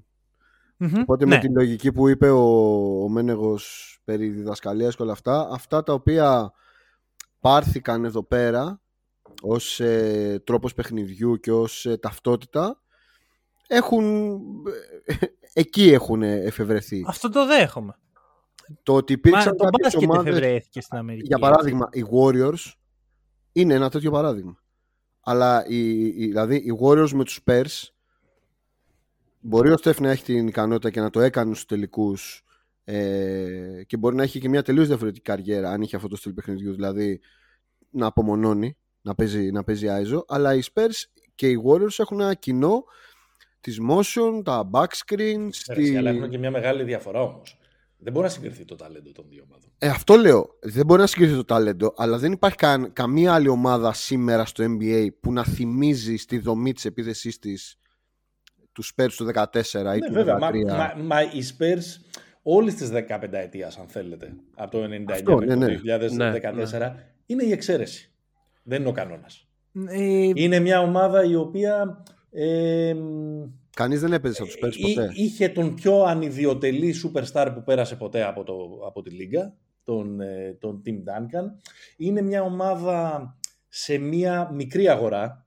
Αν δεν Μμμ. κάνω λάθος, στο Σαν Αντώνιο είναι η δεύτερη μικρότερη αγορά μετά το, μετά το Memphis.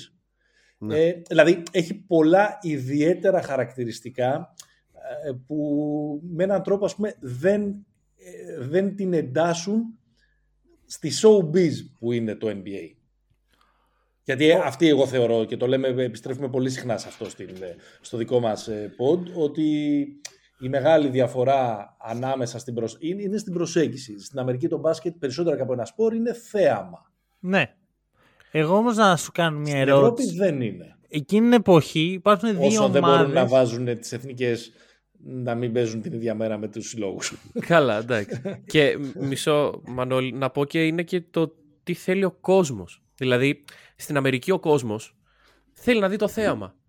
Θέλει να Καλά, δει στα- τα στα Αμερικανούς καρφώματα. κόσμος Δεν θέλει να δει, δεν είμαι τόσο σίγουρος ότι θέλει να δει τον αγώνα. Εδώ θέλουμε, ναι, ακριβώς. Τέλος πάντων. δηλαδή, χάνεις 30 πόντους, time out, dance cam, πάμε, δώσε.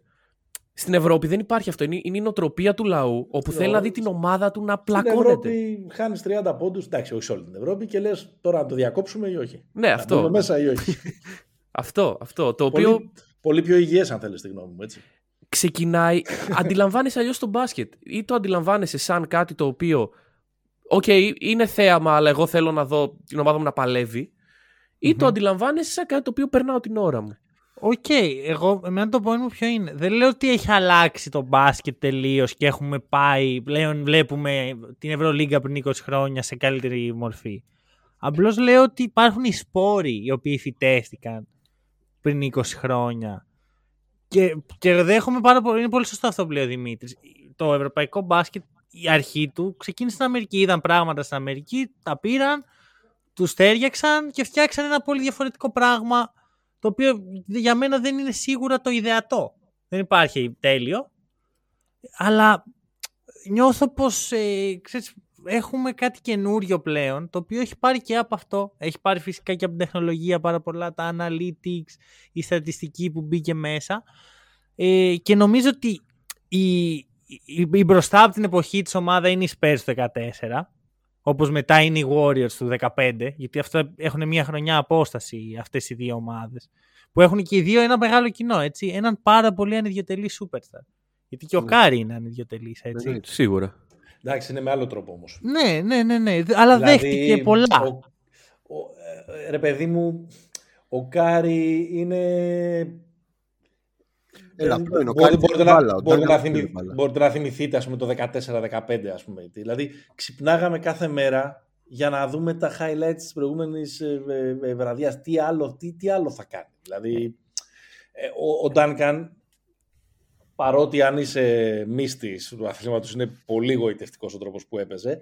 Ε, εντάξει, ρε παιδί, μου, πόσες φορές τώρα να δεις το, το σουτάκι από τον αγκώνα ή το, Ταμπλό. το pivot με το ταμπλό, ας πούμε, ξέρω και τα λοιπά. Ναι, το δέχομαι. Ο- Και εμένα πόσο όλα φοβερό αυτά- έτσι είναι ότι αυτός ο τύπος δεν το, το, το λέω έτσι για, για, για να προσθέσω χρώμα στη συζήτηση ότι ήταν ένας βαρετός superstar ας πούμε και πόσο φοβερός τύπος ήταν όταν σταμάτησε με τα μαλάκια του, τα, τις τζίβες του, Ναι, τις ναι, αυτές ναι, του εκεί πέρα τα... Και, και εξαφανίστηκε κιόλας όπως είπε και ο Γιάννης. Λέει, πού, πού είναι ο Tim Duncan, πού πήγε; Πιστεύω σε σύννεφα καπνού έχει εξαφανιστεί. Όχι, είναι, ρε, τους πέρσι είναι. Αλλά δεν είναι στο. Είναι στη... Τώρα, τώρα στη επανήλθε Γαλλία. στους Spurs. Ναι, Αλήθεια. ναι επανήλθε, επανήλθε. Καλά, δεν Σαν- παρακολουθώ πολύ στενά την καριέρα του, του κύριου Ντάνκαν. Ε, να πω το εξής ότι ε, βλέποντας τη, τους Spurs τότε και τους ε, Heat που ήταν οι δύο ομάδες που κυριαρχούσαν και βρέθηκαν και δύο φορές στο τελικό. Νομίζω ότι οι καλές ομάδες τώρα μοιάζουν πιο πολύ με τους Spurs, χωρίς να είναι οι Spurs, γιατί το είπατε καλά, δεν μπορεί κάποιος να το κάνει αυτό. Νομίζω ότι παρόλα αυτά είναι πιο κοντά στους Spurs παρά στους Heat. Φυσικά ένας από τους λόγους είναι ότι δεν έχουν το LeBron. Αλλά νομίζω ότι το Άιζο το Wade. παιχνίδι από τότε έχει αρχίσει να χάνει πόντους και όχι μόνο το Άιζο, αυτό το που λέγαμε πριν, ότι ένας παίχτης, δύο παίχτες, τρεις παίχτες κάνουν αυτή όλη τη δουλειά. Και πάμε στο πιο team oriented. Οι Celtics, ας πούμε, με ποιους μοιάζουν πιο πολύ κατά τη γνώμη σας; Ε, τους Heat. με τους Με Heat. τους Heat, ε. Ναι. Ναι. Δεν ήταν δεν, τόσο δεν, δεν, μπορεί να άϊζο. ξα... δεν, δεν μπορεί να ξαναπαίξει κανένας αυτό που παίζανε οι Spurs. Δεν το λέω για καλό ή για κακό. Οκ. δεν, ε, δεν το είδε ξανά κανένας έτσι, ρε παιδί μου, να το, να, να το πω τόσο απλά. Οκ. Ε, μ, ε, νομίζω ότι περισσότερο μοιάζουν με τους Heat. Μωρέ, οι ομάδες προσπαθούν να γίνονται super teams. Έκτοτε δεν έχουμε, ξε... το, ε, το super έχουμε, team. έχουμε φύγει και δεν έχουμε φύγει από αυτόν τον... Δηλαδή, οκ, δεν γίνεται τόσο εκβιαστικά όσο έγινε στον απόϊχο εκείνη της, της super team του Μαϊάμι, αλλά τι, συζητά, τι συζητούσαμε Καλά, πριν κοίταξε. Για, το, για, το, για τον Dallas συζητάμε, ε, παιδιά θέλει ένα δεύτερο στάρ δίπλα. Να του, σου πω, Λουκά. εγώ νομίζω ότι φτάσαμε στην κορυφή του βουνού και αρχίζουμε και πέφτουμε με τους Nets. Δηλαδή, Ναι. βλέποντας Πέφτουμε ότι... όμως. Καλά, περιμένετε. Τώρα που, ξυπ, τώρα που ξυπνήσανε. Ε, παιδιά, συμφωνώ με αυτό, Ή αλλά που μέσα στο ξυπνήσανε ή που, γήπεδο. έχουν, ή που έχουν κάτσει 20 μέρες χωρίς να τσακωθεί Α, κανένα. ακριβώς. και έγινε αυτό έχοντας φύγει ο Χάρντεν. Λέγοντας ότι το Big 3, η καλύτερη τριάδα που έχει υπάρξει ποτέ σε παρκέ, απέτυχε. Ναι, αλλά μέσα στο γήπεδο, όταν Ε, λες παίζουν για- αυτές οι ε, ομάδες. Λες για Ray Allen, Paul Pierce, Kevin Garnett. λες. ναι, ναι, ναι, γι' αυτό Παναγία. λέω. Οκ, ναι, ναι. οκ. Ε, εμένα το point μου είναι ότι αγωνιστικά μπορεί να έχουν αυτό το κλασικό 1-2-3, ποιος είναι ο νούμερο 1, ποιος είναι ο νούμερο 2, ποιος είναι ο νούμερο 3. Που σε αυτό η Heat ήταν όντως πολύ επιδραστική. Και κυρίως ο Λεμπρόν με την απόφαση που πήρε το, το 10. Αλλά αυ, πλέον βλέπουμε ότι η μπάλα μοιράζεται πάντα. Δηλαδή αυτό που ο Derek White παίρνει 10 σούτ ένα παιχνίδι. Δεν θα υπήρχε πριν 10 χρόνια. Ναι, ο Derek White παίρνει όμως. Αλλάζουν τρεις πάσει και στο ο Derek White. Δεν είναι αυτό Ε. που έκαναν οι Spurs. Δηλαδή η Heat, Γι' αυτό είπα ότι δεν θα φτάσουμε ποτέ στο η επίπεδο των Heat Spurs. δεν ήταν. Δηλαδή η πρώτη, η πρώτη ομάδα που είδαμε να παίζει μία σου και μία μου δεν ήταν η Heat. Ε, ενώ με, ενώ με, με παίχτες που παίζουν έξω. Έτσι, γιατί ήταν ξέρω εγώ, μία σου και μία μου το Κόμπι Σακίλ. Μμμ. Η, η πρώτη πιο τέτοια ομάδα που θύμισε πολύ τις ομάδες που είδαμε μετά ήταν η Οκλαχώμα. Δηλαδή ο Οκλαχώμα του 11 ήταν το μία σου και μία μου ο Westbrook με το Ναι. τέτοιο, η Heat. Και το Harden. Και το Harden ναι, αλλά δεν παίζαν τόσο πολύ τρεις τους. Και ο Harden δεν ήταν, δεν ήταν στο level που Μμ. των άλλων δύο τότε. Ε, η Heat δεν ήταν ομάδα Άιζο. Γιατί δεν Ω, το ήταν, δεν, δέχομαι. δεν ήταν κανένας από τους... Καλά, ο Boss δεν ήταν σίγουρα. Ούτε ο LeBron ούτε ο Wade ήταν παίχτες ανοίξτε ένα τέτοιο. Η Heat ήταν μια ομάδα που στηριζόταν κατά βάση σε μια συγκλονιστική άμυνα. Έτσι. Ήταν μια ομάδα που δεν είχε πάρα πολύ shoot πέρα από το Ray Allen και το, και, και το Mike Miller. Άρα νομίζω ως, ως τεχνογνωσία κυρίως πηγαίνουμε στο ότι να έχουμε δύο πολύ, πάρα πολύ Ναι. καλούς finishers. Εί- Είχε φύγει μωρέ και και είχε, είχε αναχωρήσει και το άθλημα από, το, πο- από την πολλή απομόνωση, δηλαδή έτσι Ναι. κι αλλιώς. Ισχύει. Ε, και είχαμε έτσι ε, ε, ε, επιθέσεις που βασίζονταν, ε, που αναζητούσαν την κυκλοφορία. Είχαμε, Όχι, είχε έρθει το Ήμασταν- pick and roll. είχε έρθει το pick and roll και, είχαμε, και, είχαμε, και ήμασταν στο προήμιο της εποχής του pace and space. Ναι. Μμμ. Ε, ε, ε, νομίζω. Α, από την άλλη όμως, εντάξει, όταν έχεις αυτούς τους τρεις, ή- ακόμα και αν δεν το κυνηγάς το ISO, το έχεις δεδομένα. Έχεις τη δικλίδα ασφαλείας στο τέλος. Ναι, είναι. δηλαδή Ναι. το LeBron Ball που λέμε. Τα οποία εντάξει. Ε, Εντάξει, ναι, δηλαδή ξεχνάμε έβλεπα ας πούμε, μια και τώρα ανάλυση. τον, τον υπερπαίκτη Dwayne Wade, ας πούμε. Ε, βέβαια. Και όμως τα καλύτερα λεπτά του LeBron στους Heat είναι τα λεπτά που δεν παίζει με το Wade Ναι. και παίρνει αυτός σχεδόν κάθε επίθεση. Γιατί τότε ο LeBron ήταν τόσο καλός. Ε, μωρέ, εντάξει τώρα. Αυξάνε αυτά είναι το λίγο- usage. Αυτά τώρα είναι λίγο stats. ε, δεν, αφιβ, δεν αμφισβητώ ότι υπάρχουν, ε, αλλά είναι λίγο. είναι σαν το plus minus. ε, Οκ. δηλαδή, Είστε θέλω και να εσείς πω- τη σχολή ότι δεν υπάρχει νόημα στο plus minus. Ε; Όχι, ο Μένεγος τα λέει αυτά. Εντάξει, ε, κατά βάση δεν υπάρχει, εκτός άμα θέλει ο Καραμάνης να βρίζει το, το Westbrook, αντί να βρίζει Ναι, κάποιον ναι, άλλο. ναι, ναι. Ε, ε, όχι, λειτουργεί το plus minus μπορεί να το βλέπεις σκέτο. Πρέπει να έχεις δει το match για να καταλάβεις το plus minus. Αν Ναι, δεις το ναι, ένα ναι, ναι. μείον Ε, 17, άρα- Ε, ναι, άρα δεν μπορείς να κάνεις επιχείρημα ρε, εσύ να μου πεις ότι χθες η Charlotte Hornets, ο, ναι. Lonzo- ο Λαμέλο έπαιξε τρομερά. Είχε plus 20. Αν έχω δει το match μπορώ να το πω. Αν δεν έχω δει το match, δηλαδή. ναι. αν- Αλλά όταν ο κόσμος δεν όταν βλέπει το βλέπω, match. Όταν βλέπω ένα match των Lakers, ας πούμε για παράδειγμα, έτσι, και, και, και κερδίζουμε 8 πόντους και μπαίνει ο Westbrook και λούζει στην άμυνα σε σερή κατοχές και μπροστά κάνει μαλακίες. ναι. Και βγαίνει το plus minus μείον 17. Ε, λέγοντας ότι ο Westbrook δεν έπαιξε καλά, λες ότι θα γίνει μείον 17. Δεν Μπράβο, είναι- λέγοντας όμως. Ε, μωρέ, Γιατί. Αλλά μπορεί να το έχει κάνει και σε κάποιο άλλο παιχνίδι και το plus minus να λέει συν 4. Ε, ε, συμφωνώ. Ε, λίγο, χα- ε, είναι λίγο χαζούλικο στατιστικό. Δεν είναι λέω ότι απόλυτο, δεν είναι- στέκεται. Είναι μόνο. προσθετικό σε ένα Ναι, επιχείρημα. Αυτό λέω. Ναι, εγώ Ναι. θα πω ότι επειδή οι Lakers fans είμαστε και λίγο ζαβοί καμιά φορά, δεν μπορώ Πρώτο να πληθυντικό ακούω βλέπω. Ότι ε, είμαι κι εγώ, τι, δεν είμαι ζαβός εγώ με τον Tatum. Δεν Lakers μπορώ fans να είπες. βλέπω τον επιχειρήματα ότι α, ο Tatum είναι ο MVP επειδή έχει το καλύτερο plus minus στη λίγα. Και μπαίνει, ξέρω εγώ, και παίζει Ναι, αυτό. αυτό. με κάτι πεντάδες ε, ε, κτίνη και κερδίζουμε 30 πόντους. Α, ο Tatum έχει το καλύτερο. Ε, προφανώς και έχει, αφού έχει τέτοια Όχι, ομάδα. ωραία. Απλά, ναι, αλλά αυτό που πάει να φτιαχτεί τώρα αυτή η κέντα να μην είναι βασικός στο All-Star Game. Ε, είναι υπερβολή. Είναι σκάνδαλο. Δεν Είναι, υπερβολή. είναι, θα πω... Είναι ο καλύτερος παίχτης της καλύτερης ομάδας. Μμμ. Δεν γίνεται να μην είναι βασικός στο All-Star Game. Νομίζω ότι είναι η ώρα να καταργηθούν οι θέσεις. Άμα πάει να γίνει κάτι τέτοιο, Ναι, εντάξει, μετά ναι. εντάξει. Ε, λες. εντάξει, το πρόβλημα είναι ότι έχει από πάνω τρεις παίχτες οι οποίοι έχουν fan base πολύ φανατικά. Σιγά τα οποία- που δεν έχουν οι Celtics fan base. Όχι, Έλα, όχι. εντάξει, οι, δεν οι είναι το ατομικά ίδιο, οι όπως παίχτες. Δηλαδή ο Embiid, ο Γιάννης και ο Durant έχουν αυτό το πράγμα το ότι έχουν Ναι. κόσμο οι οποίοι δεν υποστηρίζουν Άλλο. κάποια ομάδα. Α, Είναι- άλλο level, άλλο level δημοφιλίας. Ναι, ναι, ναι.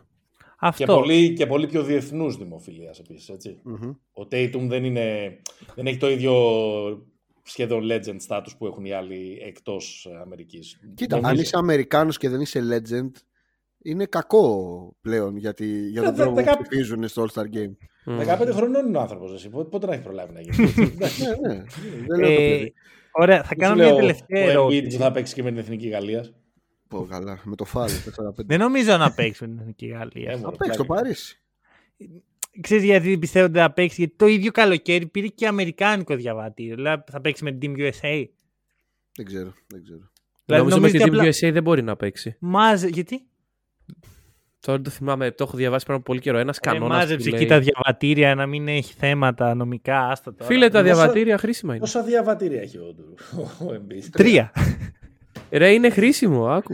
λοιπόν, Σοβαρό θα ε, ήταν να κατέβει το Καμερούν με Siakam και Embiid. Αυτό θα ήταν το σοβαρό. Είμαστε στη μία ώρα και 20 λεπτά. Βλέπω ότι πάει για τετράωρο. Πάω να Ναι. φέρω μια μπύρα. Περιμένετε. Ρε, Τι πήρε. Α, είναι, είναι 7,5, όχι 5,5. Εντάξει, αυτό δεκτό. πω, πω, κι εγώ μια μπυρίσα την έπινα τώρα. Πρέπει να φέρω κι εγώ. Φέρε κι εσύ. Τι να σου πω. Όχι, εντάξει. Καλά, Κοίτα. εγώ δεν, το είπα, εγώ δεν το είπα για διάλειμμα. Το είπα για να συμπεριληφθεί στη ροή του. Ωραία, ρε, δεν. δεν- Την έφερα. Το, το σκηνοθέτησα. Λοιπόν, έχω μια ερώτηση. Την είχα ετοιμάσει στο μυαλό μου. Θέλω να γίνει και μετά να πάμε στο επόμενο segment. Τώρα που είμαστε στη μία μισή ώρα, κανείς δεν θα την ακούσει. Όλοι το έχουν παρατήσει, να ξέρεις. Όχι. Κι όμως τα Εμάς μας ακούνε. ακούνε. Εμάς Να μας ξέρεις, τα ακούνε. ακούνε. Λάκα καλό, ρε. Έλεγε ο Φραντς Βάγνερ ότι ε, ο οποίος Φραντς έχει ξεκινήσει από την Άλμπα, πήγε μετά στο Μίσιγκαν. Έτσι ο Ανθέλινας. Που μας πέτσωσε το Σεπτέμβρη. Εντάξει, έχω σοβαρό θέμα. Δεν μπορώ να κυκλοφορήσω στο δρόμο. Γιατί είμαι άρρωστος φαν αυτού του παίχτη. Ε, καλά, εντάξει. Άρρωστος. Δηλαδή, νιώθω. Έλα, του χρόνου δεν θα το θυμάται κανείς, μόνο το Σρούντερ θα θυμούνται. Α, μπράβο, μπράβο αυτό. Οπότε, καλά, όταν πάρει το MVP ο Φραντς θα το θυμούνται. Ω, με την έννοια τι έκανε στην εθνική. Ναι, ναι, ναι. Λοιπόν, είπε ότι στην Ευρώπη οι νέοι παίχτες κάνουν πάρα πολλά drills, off-ball, να δώσουν την μπάσα, να παίξουν μέσα στο σύστημα. Αυτό το, η αιμονή που έχουμε σαν Ευρωπαίοι στο τακτικό κομμάτι του, του παιχνιδιού, ενώ στην Αμερική στο κολέγιο ήταν πιο πολύ με την μπάλα στα χέρια. Ε, τι πιστεύετε, τι θέλετε πιο πολύ από έναν ανερχόμενο παίχτη ο οποίος έρχεται στην ομάδα σας; Είστε προπονητές, συζητάτε, αυτός είναι καλύτερος off-ball, αυτός είναι καλύτερος on-ball. Αν προτιμάμε να είναι ο ανερχόμενος παίκτης καλός στο off-ball ή στο on-ball; Ακριβώς. Εντάξει. Ξέρω εγώ, υπάρχουν παίκτες που έχουν διαφορετικά. Ναι, εσείς ποιον θέλετε ρε παιδιά, στην ομάδα σας; Ε, Τον on-ball. Ποιον; Τον on. Τον on-ball. Μάλιστα. Οκ. Γιατί αυτόν, ξέρω εγώ, μπορεί να τον λέω εγώ τώρα έτσι λίγο πρόχειρα. Εγώ δεν το έχω σκεφτεί ποτέ. Ε, Δηλαδή να πω ότι είναι ένας παίκτης τον οποίο μπορείς να, ε, να τον μετατρέψεις σε off-ball στην πορεία της καριέρας του. Εντάξει, αλλά και το αντίθετο μπορεί να γίνει. Ε, δεν Ας νομίζω. πούμε, Ε, δύσκολα. τώρα, εγώ, εγώ θα σου πάω στο, εγώ θα σου πάω στο, στο υψηλότατο επίπεδο. Και βγάλει Ναι. τους τους τραυματισμούς. Τον Clay Thompson δεν μπορείς να τον κάνεις on-ball παίχτη. Ναι, αυτή ο τη στιγμή. σύμφωνοι. σύμφωνοι. Ενώ δεν μπορείς να τον κάνεις. Ρε παιδί μου, μια χαρά θα γίνει. Αλλά δεν, μπορείς να, το- δεν, δεν θα είναι ο ίδιος ύψιστος παίχτης. Ναι. Βασικά, για να το θέσω πιο σωστά, δεν είναι ακριβώς off-ball, on-ball. Είναι on-ball παίρνω τριπλάρο ή on-ball ε, γίνομαι ξέρεις, παίχτης που περνάει από μένα το σύστημα αλλά δεν κρατάω πολύ την μπάλα. Δεν έχω υψηλά επίπεδα Τα, usage. τα νέα τα παιδιά, τα νέα τα παιδιά που μαθαίνουν το μπάσκετ πρέπει να μάθουν τρίπλα πάσα shoot. Αυτά είναι τα Ναι. βασικά. Το, το υπόλοιπο κομμάτι νομίζω ότι έρχεται όσο καλά και να τα διδάξει στα πράγματα αυτά στα 14, στα 15, στα 17, αυτά αποκτιούνται από παίξιμο, από εμπειρία. Μμμ, Οκ. Και για να μπορείς να αποκτήσεις παίξιμο πρέπει να είσαι πρώτα καλός στα πολύ βασικά. Δηλαδή όταν θα παίξεις 5 λεπτά και θα είσαι 18 χρονών, τα δύο γωνιακά τρίποτα πρέπει να τα βάλεις. Ναι, βρε παιδί μου. Αλλά αλλιώς είσαι τώρα στα αναπτυξιακά σε μια ομάδα και είναι ένα παιδάκι το οποίο 12 χρονών φαίνεται ότι είναι ταλέντο.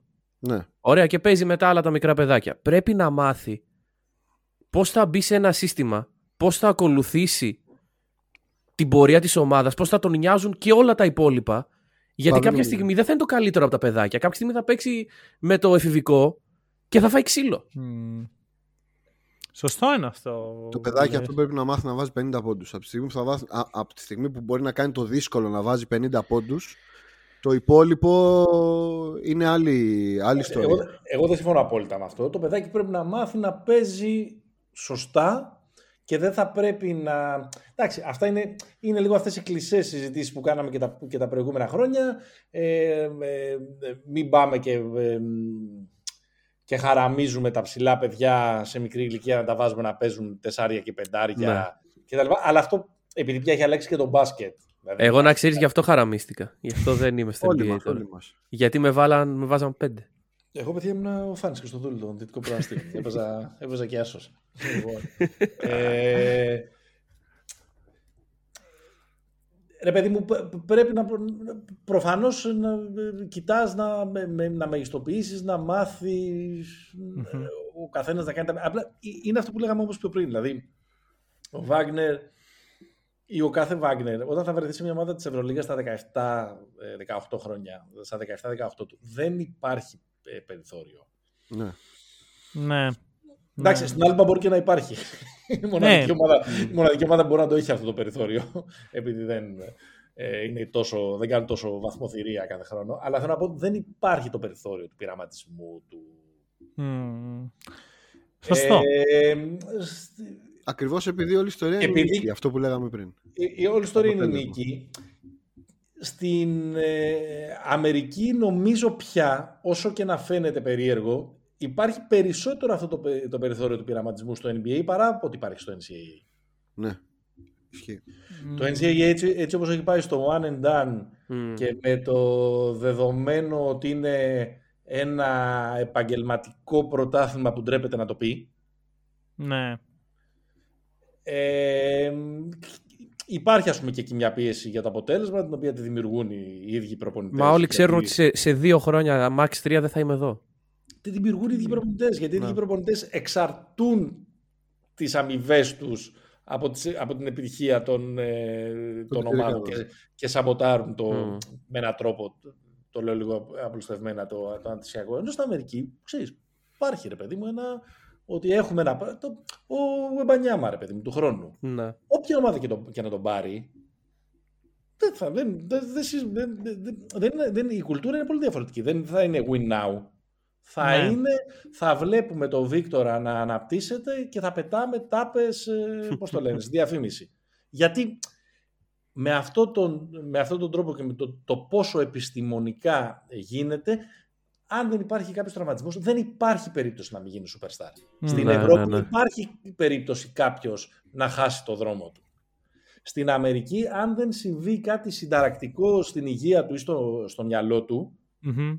Ναι. συνταρακτικό όμως θα γίνει. Θα, Θα παίξει. πάρει trade, θα Ξέρεις πάει τι- από εδώ, θα πάει από Θα εκεί. Θα παίξει, τη θα βρει. παίξει. Μην πάμε στο υπάρχει trade. Υπομονή, υπάρχει υπομονή. Θα τον, Ναι. θα τον αναπτύξουμε, θα τον κάνουμε, θα, θα, θα, θα, θα πήξουμε το μυαλό του, θα τον, και όχι μόνο μπασκετικά, θα τον μάθουμε να μιλάει στον τύπο, θα, τον, Μμ. θα, θα, θα παίξει. να πω ότι υπάρχει και το κίνητρο γιατί αυτό που έχουν κάνει πάρα πολύ καλά στο NBA είναι ότι είσαι, μπαίνεις στη λίγα, η ομάδα που σε πικάρει έχει άμεσα, εξαρτάται άμεσα από το πόσο καλός θα γίνεις. Δηλαδή έχεις το rookie συμβόλαιο ως μια τετραετία και μετά είναι και άλλα πέντε χρόνια το επόμενο συμβόλαιο.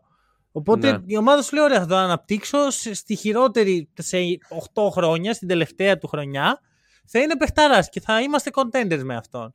Στην Ευρώπη, αν ο άλλος έχει 2 χρόνια ακόμα στο συμβόλαιό του και είναι 20 χρονών, γιατί να τον αναπτύξεις για να σου πάει στην Παρσελώνα, Ναι, προφανώς. για Ναι, να σου ναι. πάει στο NBA. Έχεις, έχεις απόλυτο δίκιο. Και, και οικονομικό είναι βασικά. Στην Μμμ. Αμερική, όποια ομάδα πάρει τον Γουεμπανιάμα του χρόνου,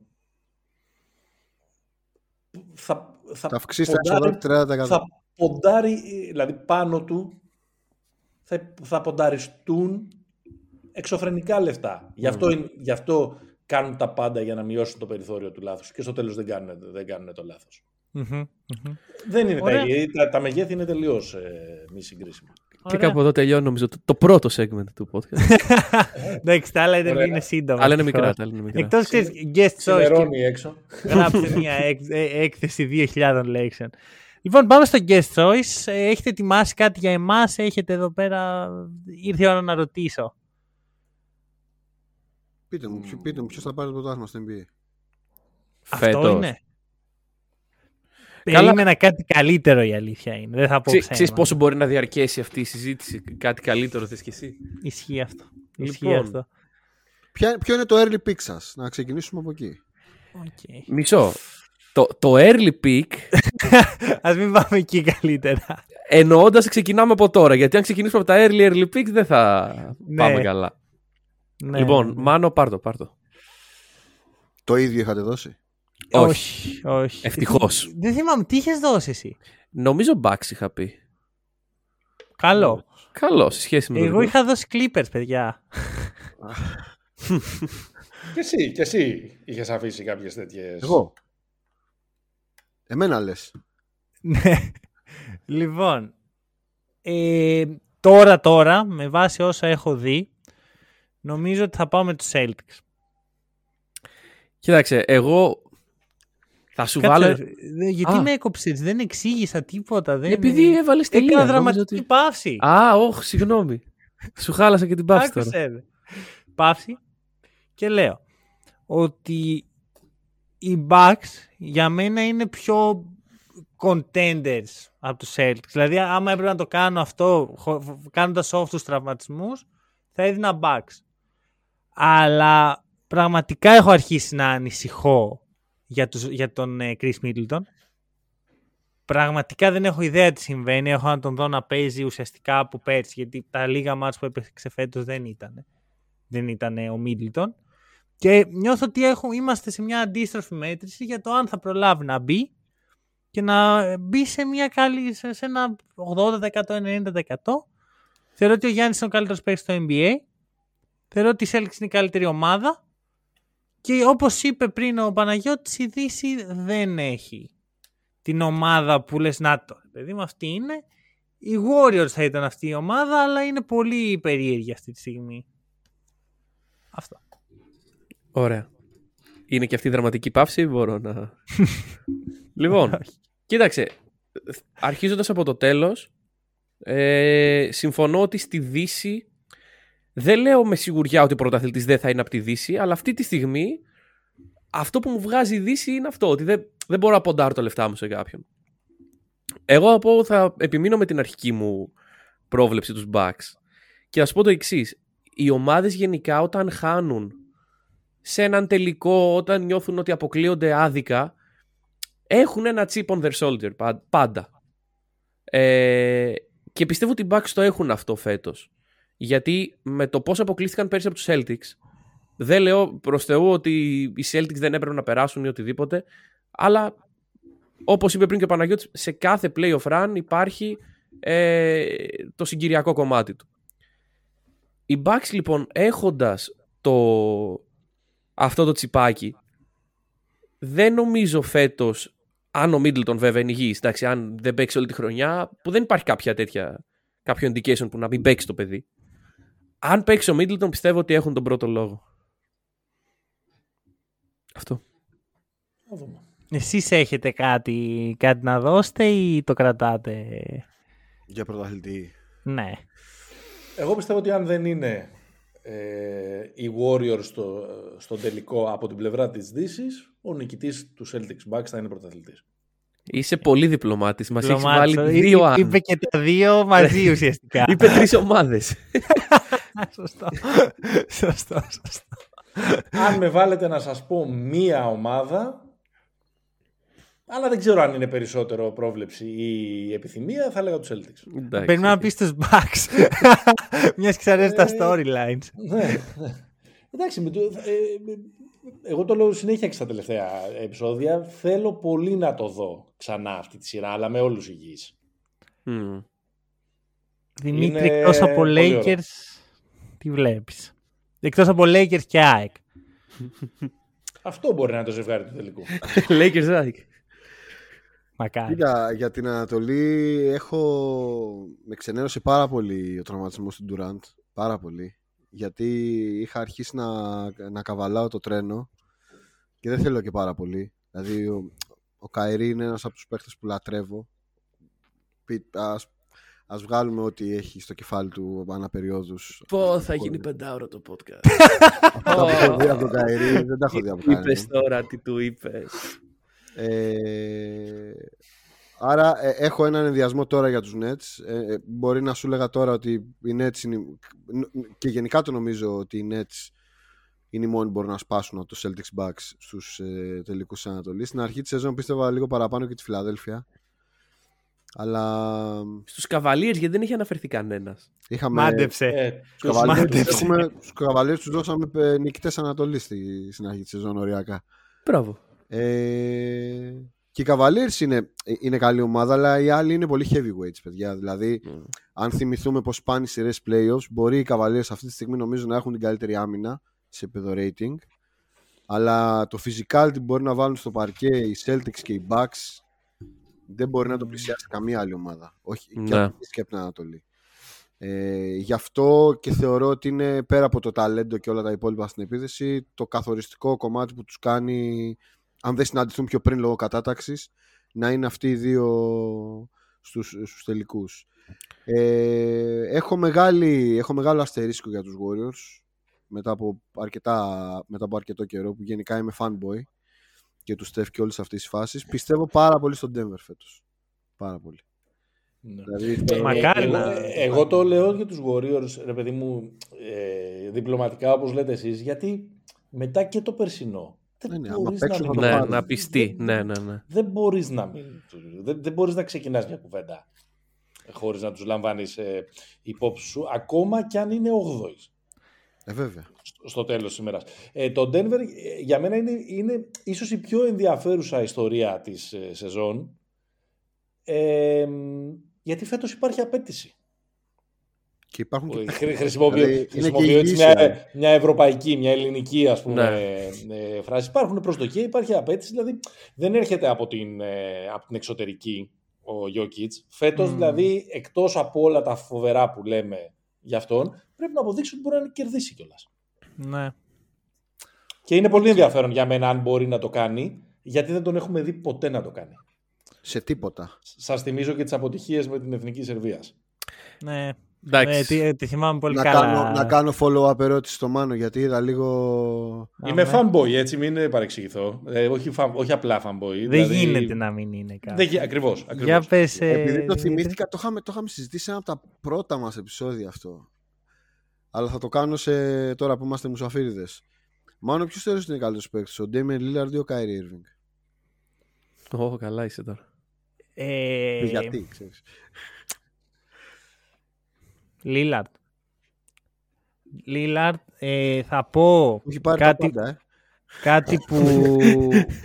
Μισό, να σου πω. Θα πω κάτι που δεν ξέρει ο περισσότερος κόσμος για μένα. Ότι ο Κάιρι κάποια στιγμή, και μάλιστα αυτή τη στιγμή είναι όταν έπαιζε στους Cavs, ήταν ο αγαπημένος μου παίχτης. Πραγματικά, αν, ή- αν μπορούσα να έχω ένα skill ε, κατ' επιλογή, δεν θα ήταν το σουτ του Κάρι, θα ήταν η τρίπλα του Κάιρι. Θεωρώ ότι είναι μάγος. Αλλά για μένα ο παίχτης ε, παίζει πάρα πολύ μεγάλο ρόλο το μυαλό και η φιλοσοφία του. Θεωρώ ότι αν αλλάξεις τους δύο και βάλεις τον, το Lillard στους ε, Cavs τότε θα το είχαν σηκώσει πάλι οι Cavs. Θεωρώ ότι άμα βάλεις τον Κάιρι στους Blazers δεν θα είχαμε Κάιρι στους Blazers γιατί θα είχε αλλάξει ομάδα. Και δύο και Ε, τρεις. Ναι και δεν Α, είστε πιστεύω ότι haters. Είμαι μεγάλος hater γιατί με απογοήτευσε ο Καϊρή. Δεν, περίμενα έπρεπε πολλά να από σκάσουμε, αυτόν. Εμένα και έπρεπε να σκάσουμε τη φανέλα Καΐρη και οι δύο. Έχει φανέλα Καϊρή. Έχουμε την ίδια φανέλα Καΐρη. Την ίδια Wow. και οι δύο. Τι; Πώς έγινε Ο- αυτό, ε, Μισό, τι- ποια φανέλα; Είναι η βέβαια. καλύτερη φανέλα. Την, ε, του Brooklyn την, ε, την Μπασκιά. Α, Οκ. ε, Γιατί, έτυχε. εντάξει, αν μου έλεγε ο Αλλά ήμασταν Δημήτρη. φαν- Ήμασταν φαν της φανέλας περισσότερο. Όχι. και- και Αν λίγο Αν μου του έλεγε ο Kyrie. Δημήτρης ότι έχω φανέλα Κάιρι στους Celtics, θα σου πω, Ωπα, περίμενε, κάτι πάει στραβά εδώ πέρα. Έχω μόνο Tatum. Δραματικό το. Έχεις Tatum για να αλλάξεις το σήμα να βάλεις να τη βάψεις σε πορτοκα... ε, όχι, όχι, όχι. κίτρινη Έχω, είμαι, τελευταία ώρα. είμαι collector. Έχω από όλες τις ομάδες. Α, οκ. By the way, αυτή η φετινή καινούρια του Portland. Πόσο. Η γαλάζια. Το Ναι, μαύρο η γαλάζιο. γαλάζια. Νίκο Ε, την ξέρεις. Τη Την φανέλα. ξέρω, την ξέρω και επειδή. Έπος, POX. Κάνε Ναι. μια βαθμολογία. Ε, ο Νίκος είναι ο ειδικός των ε, φανελών Εγώ- στο κοίτα, podcast. Εγώ πριν πεις, εγώ νομίζω ότι η καλύτερη φετινή είναι του, του Phoenix η γαλάζια. Ωραία. Και είναι Κάνε. και τρομερή. Γενικά αυτή το που γαλάζιο φόρεσαν- πάει καλά. Αυτοί που φόρεσαν τώρα, γιατί είναι ο, πλησιάζουμε στο Mardi Gras, το καρναβάλι στη Μμμ. Νέα Ορλεάνη, η εμφάνιση που έβγαλαν οι Pelicans, παιδιά. Πρέπει να τη δείτε, είναι φοβερή. Δεν, δεν την έχω δει, είναι η αλήθεια. Ωραία, θα μας τη βαθμολογήσει κι αυτή. Η κα- δ- Δώσε μια βαθμολογία στην εμφάνιση του Portland που είπαμε. Βάζω ένα 8,5. Ωραία. Άρα είναι καλή, ωραία. Είναι Εγώ πολύ καλή, γενικά πολύ να καλή. σας πω ότι αν μπορούσαν να φοράνε μία φανέλα, ένα χρώμα η κάθε ομάδα θα ήμουν ok. Καλιάρες. ή, ή να τις διαλέγω εγώ γιατί είμαι πάρα πολύ κομπλεξικός με τα ρούχα μου. Δηλαδή δεν μπορώ να μην, να, να μην Soul- έχει. Soul searching βλέπω στο podcast. Λοιπόν, απ' όλα, απ' όλα έχει. τελε, ε, δε- επόμενο. Το 5 fan to watch παίχτες για εσάς. Αυτό που λέω πάντα είναι ότι μπορεί να είναι μέσα, ξέρω εγώ, ο Μάριο Τσάλμερς. Δεν υπάρχει καλός, κακός και δεν υπάρχει κριτική. Καλά, κριτική πάντα υπάρχει, αλλά εντάξει. Ε, όχι εν ενεργεία, γενικά λες. Όποτε, Over, όποτε ναι. νιώθεις. Ω, τώρα γενικά μας έχεις Ωραία, διαλύσει. κάτσε. Θα ξεκινήσω με δύο εύκολα. Το πρώτο το είπα, ο ένας είναι ο Κάιρι. Ε, μετά είναι σίγουρα ο Jason Williams. Ο White Chocolate. Μμμ, εμένα αυτός είναι πρώτος. Ε, ο, εντάξει, δεν Ναι, βάζω ναι. κατάταξη. Μην με βάζεις να σκεφτώ Ναι. κατάταξη. Οκ, οκ. Ε, ο Στέφ είναι σίγουρα. Ε, κάτσε να βάλω και κανένα παλιότερο, κανέναν Ευρωπαίο. Ο- Νο- Ο νομίζω... Στεφ δηλαδή πιάνεται. Ναι, ναι, ναι, όλοι. Όλοι, Δεν όλοι είναι, πιάνουν. εκτός, δεν είναι εκτός συναγωνισμού. Α- αν έχεις παίξει ένα παιχνίδι στο NBA, δηλαδή ο Σπανούλης πιάνεται, ε, μετράει. Και ο Tyler Dorsey πιάνεται. Έχει Ο παίξει Τάιλερ παιχνίδι στο Ντόρζι NBA. πιάνεται. Παίρνει σύνταξη. Παίρνει. Έτσι φαίνεται. Είναι Μην το ένα πάμε εκεί, μην το μυστήριο πάμε αυτό. Κοίταξε, λάτρευα, λάτρευα το Steve Nash και τον Gasol. Αυτούς τους πέντε θα βάλω να Οκ. βάλω και ένα ψηλό. Έβαζε Άμα και τους ένα κάνεις ψηλό. ε. πεντάδα αυτούς, έχεις τέσσερις κοντούς, πραγματικά κοντούς και τον Όχι, Γκασόλ. είπα, την μπάλα στα χέρια τη θέλω. Δε... Κάτσε, τον Πάου Γκασόλ, φαντάζομαι. Ναι, ναι, τον Πάου. Εντάξει. Γιατί Γιατί ακούω τον Παναγιώτη, Μάρκ; όσο Ε, χρόνο και αν κερδίσεις, δύσκολο θα είναι. Τώρα θα, θα προσπαθήσω να το, Να το τρολάρεις. να το βάλω όχι λίγο στους, ε, στους τωρινούς. Εντάξει, δεν υπάρχει κάτι καλό. Δηλαδή δεν νομίζω ότι υπάρχει κάτι πιο διασκεδαστικό από τον Στεφ Κάρι. Δηλαδή, Οκ, ναι. Οκ. Νομίζω ότι είναι σε όλες τις πεντάδες που έχουν ακουστεί μέχρι στιγμής στο Steph. Ναι. Ναι. Ε, μ, εμένα μου αρέσει πολύ ο Λίλαρντ. Είμαι και, μ' αρέσει και το, Πο- ε, το, το συμπαθώ και το Portland. Ε, ε, μ' αρέσει, ε, δεν μ' αρέσει τόσο αισθητικά, προφανώς υπάρχει και αυτό. Μ' αρέσει ρε παιδί μου, ο, ο Λίλαρτ στην καλή του βραδιά έχει ένα τέτοιο drive ρε παιδί μου που βγάζει από μέσα του που, που με, με, με, με, με τρελαίνει. Δηλαδή που πιστεύεις ότι μπορεί να πάει τρία τετράγωνα μακριά από το γήπεδο και θα το βάλει. Ναι. Και ας Ναι, είσαι, ναι, και ας ναι. είσαι κρεμασμένος πάνω του. Προφανώς το έχουν πολλοί παίχτες αυτό, αλλά ο Λίλαρντ μου το βγάζει πολύ. Μ' αρέσει πάρα πολύ να βλέπω το μεγάλο καλλιτέχνη που λέγεται Demar DeRozan. Αυτό τον, τον, ε, τον, τον, τον, ε, τον Καραβάτζο του ε, μοντέρνου ε, ή μάλλον όχι μοντέρνου μπάσκετ. Ε, εντάξει, ο Γιόκιτς, Μμμ. Οκ. Εντάξει, είναι διαστραμμένο μερικές φορές αυτό που, αυτά τα πράγματα που, ε, που σκέφτεται. Ε, Έλα, βάλε τον Λούκα τώρα, εντάξει, μην είσαι τέτοιος. και, και, τον, ναι, και, τον, και τον Λούκα. Μάλλον τον- Βάλε αλλά και τον πήγα- Λεμπρόν, τι λέει. αλλά, πήγα, αλλά πήγα σε λίγο προφανείς ε, επιλογές. Δημήτρη, Τώρα- πώς δεν τώρα- έβαλες λεμπρόν; Τι, τι, τι ήταν αυτό; Ε, εντάξει, δεν είπαμε τώρα. Ε, είπαμε fan του watch και τέτοια. Ο Λεμπρόν είναι μια άλλη ιστορία. Πώς, πώς τον βλέπω, πώς τον παρατηρώ. Εντάξει, μην... Τώρα, ε, από, από τους ε, παλιότερους α, α, ε, αρρωσταίνω ακόμα και τώρα ρε παιδί μου δηλαδή με το να βλέπω το Μανού Ναι. ε, Χτύπησε και, σε sweet spot, να ξέρεις. και πολύ πολύ πολύ εντάξει. Ωραία. και, και δεν ξέρετε τι χάνετε αν δεν έχετε δει τον Τόνι Κούκοτς να παίζει μπάσκετ Είπε, είπε αλήθεια. Ωραία.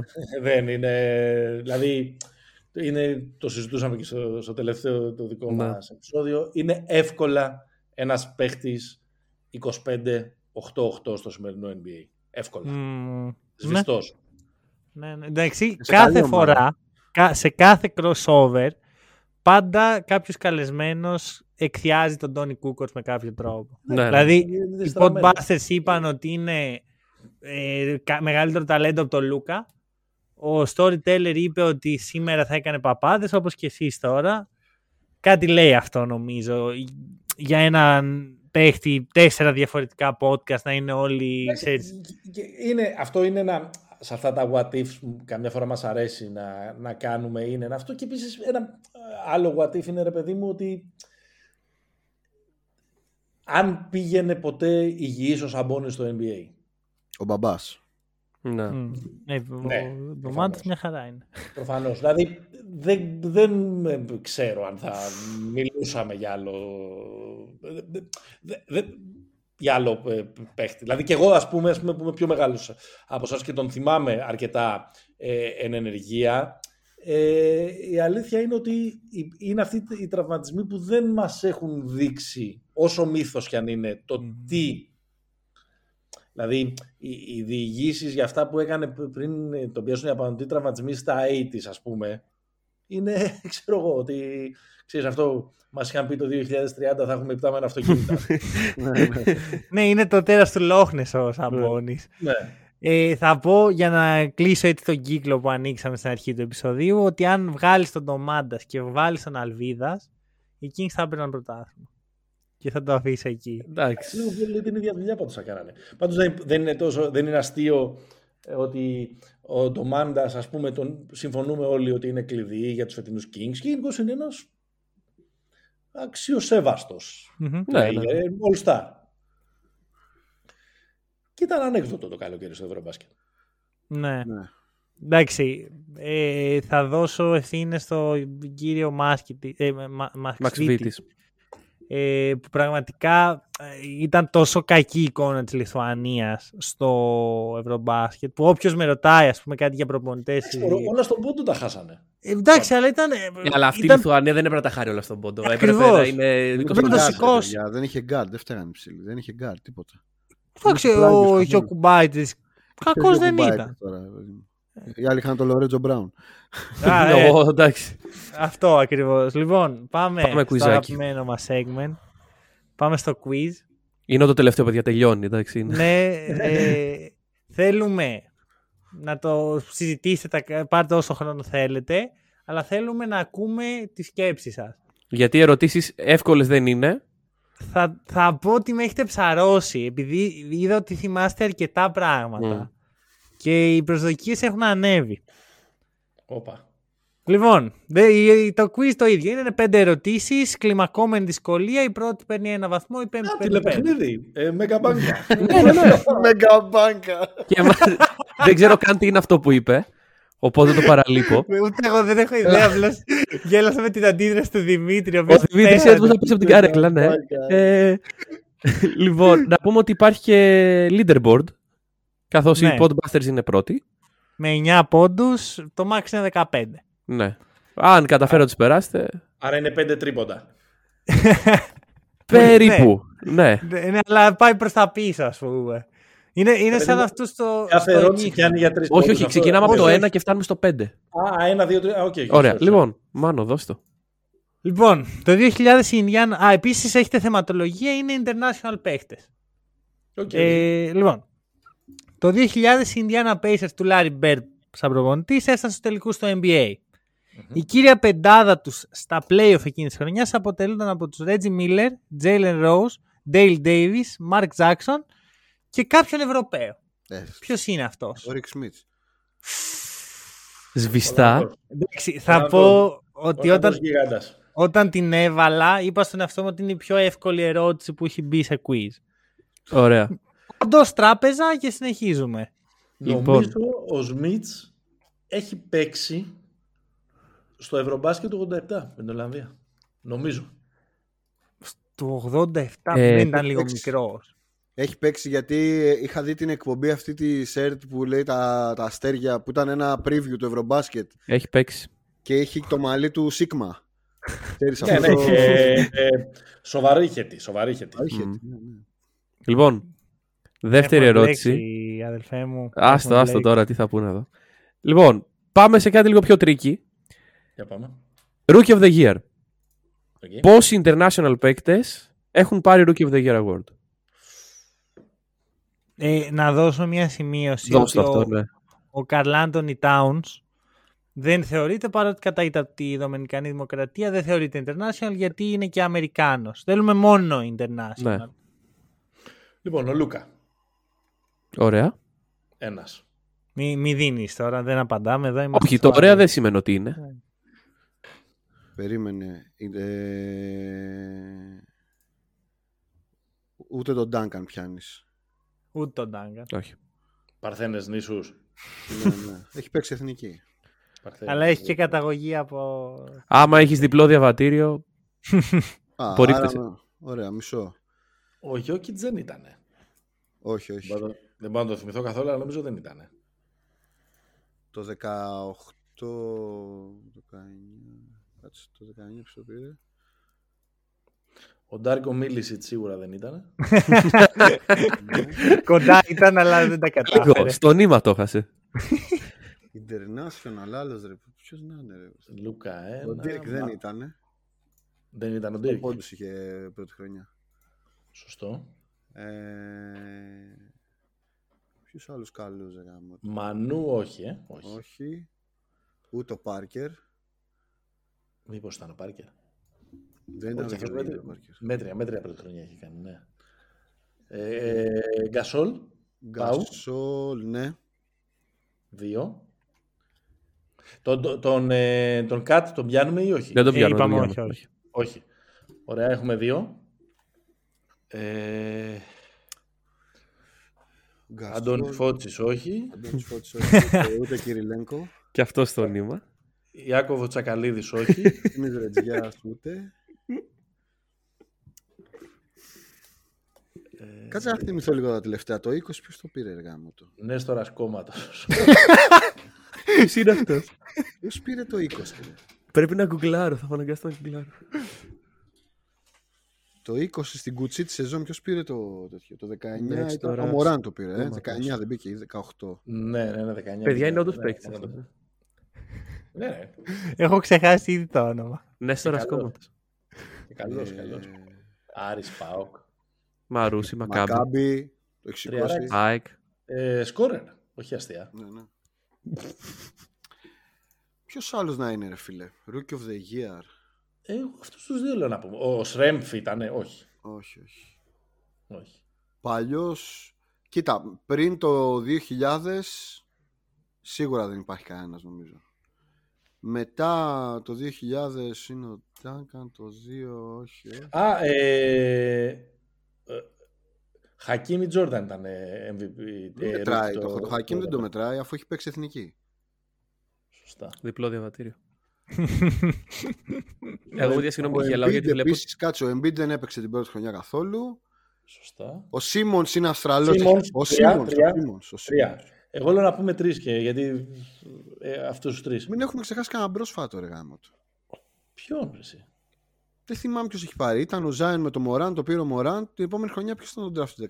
Ε, ρε, καλά, ε, υποθέτω δεν το θυμάμαι καθόλου, αλλά δεν ήταν ε, Rookie of the Year ο Μπαρνιάνη. Όχι, ο Πορζίνγκη, ποιος είχε βγει εκείνη τη χρονιά; Δεν το θυμάμαι καθόλου. Είναι η χρονιά το 16. Ο Μπαρνιάνη το 12 ήταν πριν. όχι, όχι, για το Πορζίνγκη λέω. Ο Πορζίνγκη έχει μπει είναι στο 4 και είναι το draft του Jalen Brown νομίζω. Και τότε Rookie of the Year είχε βγει. Δεν θυμάμαι. Τους θυμάμαι. Όλοι αυτοί είναι ε, 20 χρονών. Ακόμα. Αλλά αυτή είναι δύσκολη, δύσκολη ερώτηση. Γιατί πιάνει μόνο για δύο πόντους. Γιατί το quiz είναι δύσκολο. Ο- Πρώτη φορά βλέπω παράπονα. Το Για πρώτο ήταν πολύ εύκολο και δεν έπρεπε να υπάρχει. Γκομπέρ. Όπα, ρε, και τέτοια, κάτσε, όχι. Εντάξει. Γκομπέρ, όχι. Θα δώσουμε πότε στο γελάω. Έλα, εγώ λέω τρεις. Αυτούς τους τρεις να πούμε. Κάτσε, περίμενε. Ε, Κανένας Γάλλος, άλλος, όχι. Άλλο ποιο. ε, από το, κάποιος Γάλλος από το Ινστιτούτο Ινσέπ. Το Ινσέπ. Ε, Ο Τεπέ. Γερμανός, όχι. Σιάκαμ, όχι. Δεν Όχι. ήταν τόσο. Αλεξέη Σβέντ, όχι. Μπελινέλη, όχι. Γκαλινάρη, όχι. Αφού δεν ήταν ο κόμματος, δεν ήταν κανείς. Σωστό. Ποιος ήταν πέρσι Rookie of the Year, ρε παιδιά; Δεν μπορούμε να απαντήσουμε. Δίνουμε. δυστυχώς. Όχι, όχι. Τρία. όχι. Ποιος είναι πέρσι Rookie of the Year. Πέρσι ήταν ο Κέιντ, ο... Ο Κάνινγκχαμ δεν ήταν, ρε. Δεν βγήκε Rookie of the Year ο Κάνινγκχαμ. Να πω, Μανώλη, θέλω να πω. Μην τις το πεις. όχι, όχι. άστα. Γιατί βλέπω. ε, Γκούγκλαρα τώρα και βλέπω. Δεν μπορώ να μην πω αυτό που βλέπω. Τι βλέπεις; Βλέπω τον Rookie of the Year 2021 με φανέλα ΟΦΗ. Με φανέλα ΟΦΗ. Έχει κρατήσει φανέλα ΟΦΗ ο Rookie του. Α, ο Ναι, Λόντζο, ο, ο Λαμέλο, ο Λαμέλο. Ο Λαμέλο. Ναι, αλλά αυτό είναι το Συγγνώμη. 21, ρε. Αυτή σε ρώτησαν το 22. Α. Γιατί το. Γιατί κα- καταστρέφεις το quiz; Πε- Πέρσι Πείτε κάτι. Ήταν, ποιοι ήταν έργα μου, το ήταν. το 22 ο- δεν έχει φανέλα ΟΦΗ. Το 22 ο Έντουαρτς βγήκε. Ναι, Ο Έντουαρτς δεν βγήκε. Το 22. ναι, ναι. ναι. Το 21 ήταν το. το Ο 21 Έντουαρτ ήταν. πότε έγινε drafter, παιδιά; Ο, το, εμείς έγινε με το Wiseman. Άρα είναι δύο χρόνια. Άρα όχι, δεν είναι με το. Καραμάνι να πούμε τρεις. Τώρα έχω Δεν καλό υπάρχει πολύ σοβαρά. Ήταν ο Jalen Green, ο Jalen Green, ο Cunningham και. Ποιος ήταν ο τρίτος rookie, ρε παιδιά; Κοίτα ρε τώρα σκάλωμα. Ο Wagner, αυτή η γενιά είναι. Ποιος ήταν ο άλλος, ρε. Μάνο, Έχουμε πάει. να του το πούμε. Δεν, δεν, έχει, δεν έχει σημασία. Ε, ωραία, πες το, πες το. Ε, Σκότι Barnes. Ο Σκότι Α, Μπαρνς, ναι. μα άντε. Ναι, άσε είσαι το. και Ναι, δεν είναι το. Ορίστε. Είσαι και φαν. Κλειδώνουμε κάπου; Τρεις. Τρία, τρία. Τρία. Ωραία. Ωραία. Ξεχάσατε τον. Ποιους είπατε, είπατε Γκασόλ, Σίμον και Ντόνσιτ. Ναι. ναι. Ξεχάσατε Ξεχάσα τον τον Wiggins. περσινό All-Star Starter Α, Andrew το Wiggins, Wiggins. ρε φίλε. Πω, πω, θα με, θα με σκοτώσει ο Τσολάκης. Είναι Α, τέσσερις, είναι- συγγνώμη. ναι, ρε, δεν σκεφτήκαμε τους Καναδούς. ρε, man. Καναδάς στο Βέλγιο της Αμερικής. Ναι, ναι. Καναδάς Χαιρετίσ- είναι- Χαιρετίσματα στους φίλους Shot Clock και στην αγάπη τους για τον Andrew Wiggins. Αυτό θα πω. Πάμε Ε, στην τότε- ερώτηση 3. Τότε δεν, δεν ήταν καλός παίχτη τότε. Γι' αυτό το. Γι' αυτό, ναι. το- Μετά Γιατί έγινε. τώρα είναι. Ε, ναι. Ε, τώρα είναι. Ήσυχα. Ήσυχα. Θα, θα έρθει τσολάκι. Ήσυχα. Εσύ που αγαπάς και τον Tatum μπορεί να τον θυμάσαι. Τον θυμάμαι πολύ καλά, αλλά δε, δεν αγοράζω μετοχές. Δεν Λοιπόν, πειράζει, αγόρασε ένα πρωτάθλημα αυτός. τον αναφέραμε πριν πόσα triple-double έκανε στην καριέρα του στο NBA ο Τόνι Κούκοτς; Ε, καλά βέβαια, εντάξει. Ε, τώρα τι, ε, παιδιά. Εντάξει. Χαίρομαι πολύ. Ε, Είπαμε, δυσκολεύει, δεν είναι έτσι. Κοίταξε, είναι σίγουρα μονοψήφιος. Εγώ κάτι σε τέσσερα λέω. Τρία, τέσσερα, κάτι τέτοιο. Όχι παραπάνω. Πιστεύεις καταρχάς ότι είναι διψήφιος; Ποτέ. Εγώ. Μιλάμε... Ναι. Όχι. Ε, εγώ πιστεύω μόνο- ότι είναι μηδέν. Όχι ρε. Δεν θα μας παίζανε τέτοια... Δεν θα σας Δεν παίζαμε. θα σας παίζαμε εμείς τέτοια. Πού να έχει κάνει triple double στους Bulls τη χρονιά που ήταν μόνος του; Ναι. Έχει κάνει μια χρονιά που έχει και 19 από τους μεσόωρο. Ε... Αφού τότε μετράγανε τις assist της από κάτω ρε μόνο. Δεν μετράγανε την assist στο shoot. Μπορεί Τα να, θυμάσαι μην έχει αυτά. κάνει, μπορεί να μην έχει κάνει τρία. Δύο. Δεν ξέρω, δώσ' το.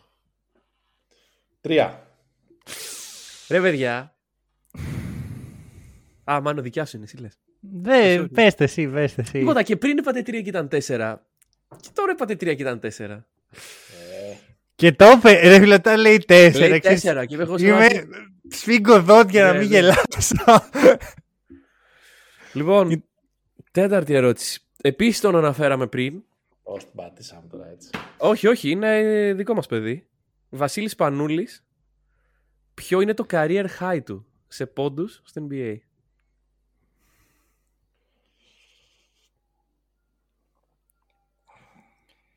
Νομίζω 12 ή 13. 12, ε, εμένα μου ήρθε το 12 κατευθείαν. Έλα πάμε, χωρίς σκέψη. 12. Χωρίς σκέψη. 12. Έτσι. Ε, ρε. Ναι. Ναι, ναι, τι. Πόσα δοκάρια. όχι, όχι, λοιπόν, εγώ να τους δώσουμε ένα πόντο. Πόσα δοκάρια. Εγώ Είναι είμαι 13. Είναι 13. Έλα, ρε, μαλάκα. λοιπόν, ψηφίζω να δοθεί ένας πόντος Να το σκεφτούμε μετά αφού κλείσουμε Εντάξει, τα εντάξει, μικρόφωνα εντάξει. με ηρεμία. Γιατί εντάξει τώρα ε, συμφωνώ και εγώ ότι πρέπει να δοθεί, αλλά δεν ήταν στους κανόνες, οπότε... Ωραία. Θα μπω και θα δω τι ερωτήσεις έχετε κάνει στους άλλους. θα γίνει. Θα γίνει Σίγουρα μας σκάνδαλο. έχουν βάλει πιο δύσκολες από όλους. όχι, όχι. Έχουν υπάρξει και πιο δύσκολες. Για πες μου μια πιο δύσκολη από το πόσα triple double έχει ο Τόνι Κούκοτς. Ε, κάτσε, επειδή δεν τα έχω Με μπροστά. ποια ομάδα έσπασε το ρεκόρ των assist ο Τζον Στόκτον; Εντάξει, αυτά είναι πεντάρα βέβαια. Αυτά είναι πεντάρα. Να πούμε την αντίστοιχη τριάρα. Ε, καλά, η Σαν. αντίστοιχη τριάρα είναι λίγο μεγάλη. Το ρεκόρ δεν το έχει ο Στόκτον όμως. Το ατομικό του λες. Πότε ατομικό, είναι το ατομικό. πρώτος. Α, Όχι, Το τι; ρεκόρ, το- ο, Σκα, ο Σκάιλς το έχει το ρεκόρ. Ε, όχι, όχι. Assist συνολικά. Συ- Σύνολο καριέρα. Πότε καριέρα. έγινε πρώτος στις assist. λέει. Ναι, ναι, αυτό. Με ποια ομάδα έπαιζε. Α, Απλώς Και το θα βρήκανε. πω. ε, Βασικά υπάρχει μια ερώτηση που είναι ποιοι είναι, οι- ε, ποιο, είναι πέντε άνθρωποι οι οποίοι έχουν σαν rookies μπει σε all defensive team. Λέμε τους τέσσερις και λείπει ένας. Και ο ένας είναι ο Μανούτε Μπολ. ωραίος. Και αυτό Μπαμπά. ήταν τριάρα. Ο, μπα- ο, ο μπαμπάς σας. Ωραία. Λοιπόν, πάμε και στην Πέμπτη γιατί. Στη Βεντάρ. Εγώ πιστεύω αυτά το βρουν. Γιατί με τόσα δοκάρια τους χρωστάει η μοίρα. Ισχύει, ισχύει, αυτό μπορεί. Ο Πέτζα Στογιάκοβιτς είναι από τους καλύτερους σουτέρς στην ιστορία του NBA, έχοντας φτάσει μέχρι και την τέταρτη θέση συνολικά σε εύστοχα τρίποντα. Σε ποια θέση είναι τώρα, αυτή τη στιγμή που κάνουμε το podcast.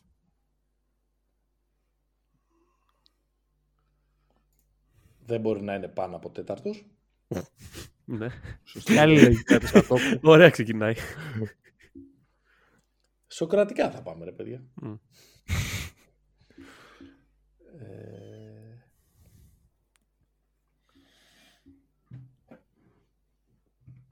Σε ευρωμπάσκετ έχετε τίποτα; Όχι, το 93 και το 94 καλυφθήκανε προχθές, οπότε είπαμε να μην βάλουμε. Ε, Και 91 λέμε, άμα θέλετε. Τιερή- Τιερή καντού, Διδιέ καντού. Τι είναι αυτά. δε. Ε, ρε, θα πρέπει, ε, να είναι ένας πόντος για κάθε τέτοιο παίχτη που αναφέρεται.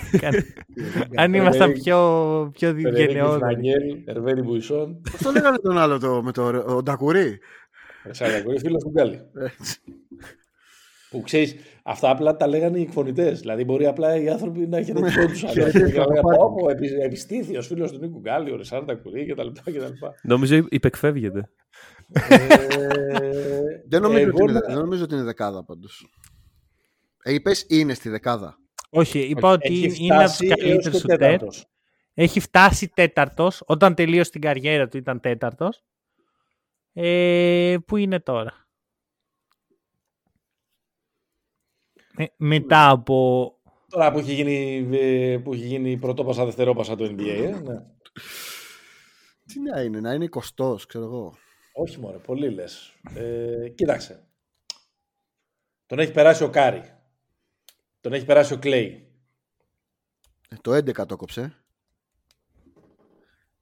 Τον έχουν περάσει. Δεν Τον γίνεται έχει να περάσει ο το- Κλέη, τον έχει περάσει ο Χάρντεν, Τον έχει περάσει ο Χάρντεν. Τον έχει περάσει ο Χάρντεν, ναι. Τον έχει περάσει ο Πώς τον έχει Ντουράντ. περάσει και ο- πώς τον έχει περάσει και ο Λούκα. που έχει παίξει ένα μισό Έχει χρόνο. περάσει ο Ντουράντ σίγουρα. Ο- Τον έχει περάσει ο Κέβιν Χέρτερ. Θα γίνει αυτό. Τον έχει περάσει Θα γίνει ο, ο, Ο Lillard. Μπερτα- ο Ο Μπερτάνς. Lillard. Ε, Ξέρω εγώ, δέκατος πέμπτος. Δέκατος πέμπτος. πάμε. Δέκατος πέμπτος, ναι. Κλειδώνει. Λιδώνει. Εντάξει, Η λογική ήταν καλή. Είναι 26ο. πάλι πάει. πέσατε σε ένα έξω, αλλά σε ένα ψηφίο Τι πάλι. γίνεται εδώ. Πιο κάτω θα είναι. Ξεφτύλι. Ε, Γιατί ο τελευταίος ξεφτύλι- παίκτης που Άκου, πέρασε ρε, τον παιδί, Πέτζα. ξεφτύλι- ναι. σε τρίποντα ήταν ο Wesley Matthews. Ε, ναι, αυτό. αυτό. Είμα... Ναι. Είμαστε σε Αυτό. αυτή την εποχή του NBA. Αυτή είναι η κατάντια. Ε, Ωραία. ένας πόντος λοιπόν για τους Pick and Popa. Πώς καταβαραθρωθήκαμε έτσι, ρε. Μπορεί, μπορεί να Δυνητικά γίνει... δύο. Μπορεί να, δυνητικά δύο θα το Ε, Τι να το συζητήσουμε. κάνουμε, άμα οι πρώτοι έχουν 9 και έχουμε κάνει 2, τίποτα, τελειώσαμε, φεύγουμε. Έχω αρχίσει να πιστεύω ότι βάζω δύσκολες ερωτήσεις. Ε. Και με στεναχωρεί αυτή η συνειδητοποίηση γιατί δεν μπορώ να γυρίσω πίσω να τις διευκολύνω όλες. Οπότε όλοι θα περάσουν από αυτή την καρέκλα. Εκτός από τους Podbusters που ήρθαν και βρήκαν τους Denver Nuggets, ας πούμε, οι οποίοι. Εντάξει. Εντάξει, ε, θα τους πω λίγο τυχερούς. Και θα το αφήσω εκεί. εντάξει, Ωραία. Το κλείνουμε Αλλά εδώ. Είχαν απαντήσει κι άλλε τα παιδιά μου για να φτάσουν. Ναι, ναι, ναι. Εντάξει. Ήταν, όχι, ήταν πολύ καλή και ήταν πάρα πολύ καλή στο thought process. Δηλαδή, ξεκίναγαν λένε πω τι είναι αυτά δεν τα ξέρουμε και μετά αρχίσαν να βρίσκουν κάτι παίχτες που δεν υπήρχαν ο Σμιθ με τις εμπειραγωνίδες Με τις αυγαγωνίδε, πω, πω. ναι. λοιπόν ε, αυτά ευχαριστούμε πάρα πολύ Εμείς. παιδιά Εμείς, εμείς. Ελπίζω να διασκεδάσατε όσο εγώ γιατί δεν ξέρω αν το διασκέδασε ο Νίκος οπότε θα μιλήσω για τον Εντάξει, εαυτό μου Ήταν τουλάχιστον πολύ διασκεδαστικό. Δεν... ναι. ήταν διδακτικό θα το Και λύσω. νομίζω προσπαθώ να κοιτάξω τώρα, το σπάσαμε το ρεκόρ. όχι Όχι. όχι, Α, όχι. Εντάξει, δεν πειράζει. Αυτά ευχαριστούμε πολύ τους Καλή τύχη καλεσμένους σε μας όσους Το ακούνε. Αυτούς. αλλά το έχουν Είναι- ακούσει στο τέλος Είναι από αυτά που λένε ξεκινάς να τα ακούς ξυρισμένος και στο τέλος έχεις βγάλει μουσική. το Ακριβώς. κρατάμε ευχαριστούμε πολύ όσοι μας ακούσατε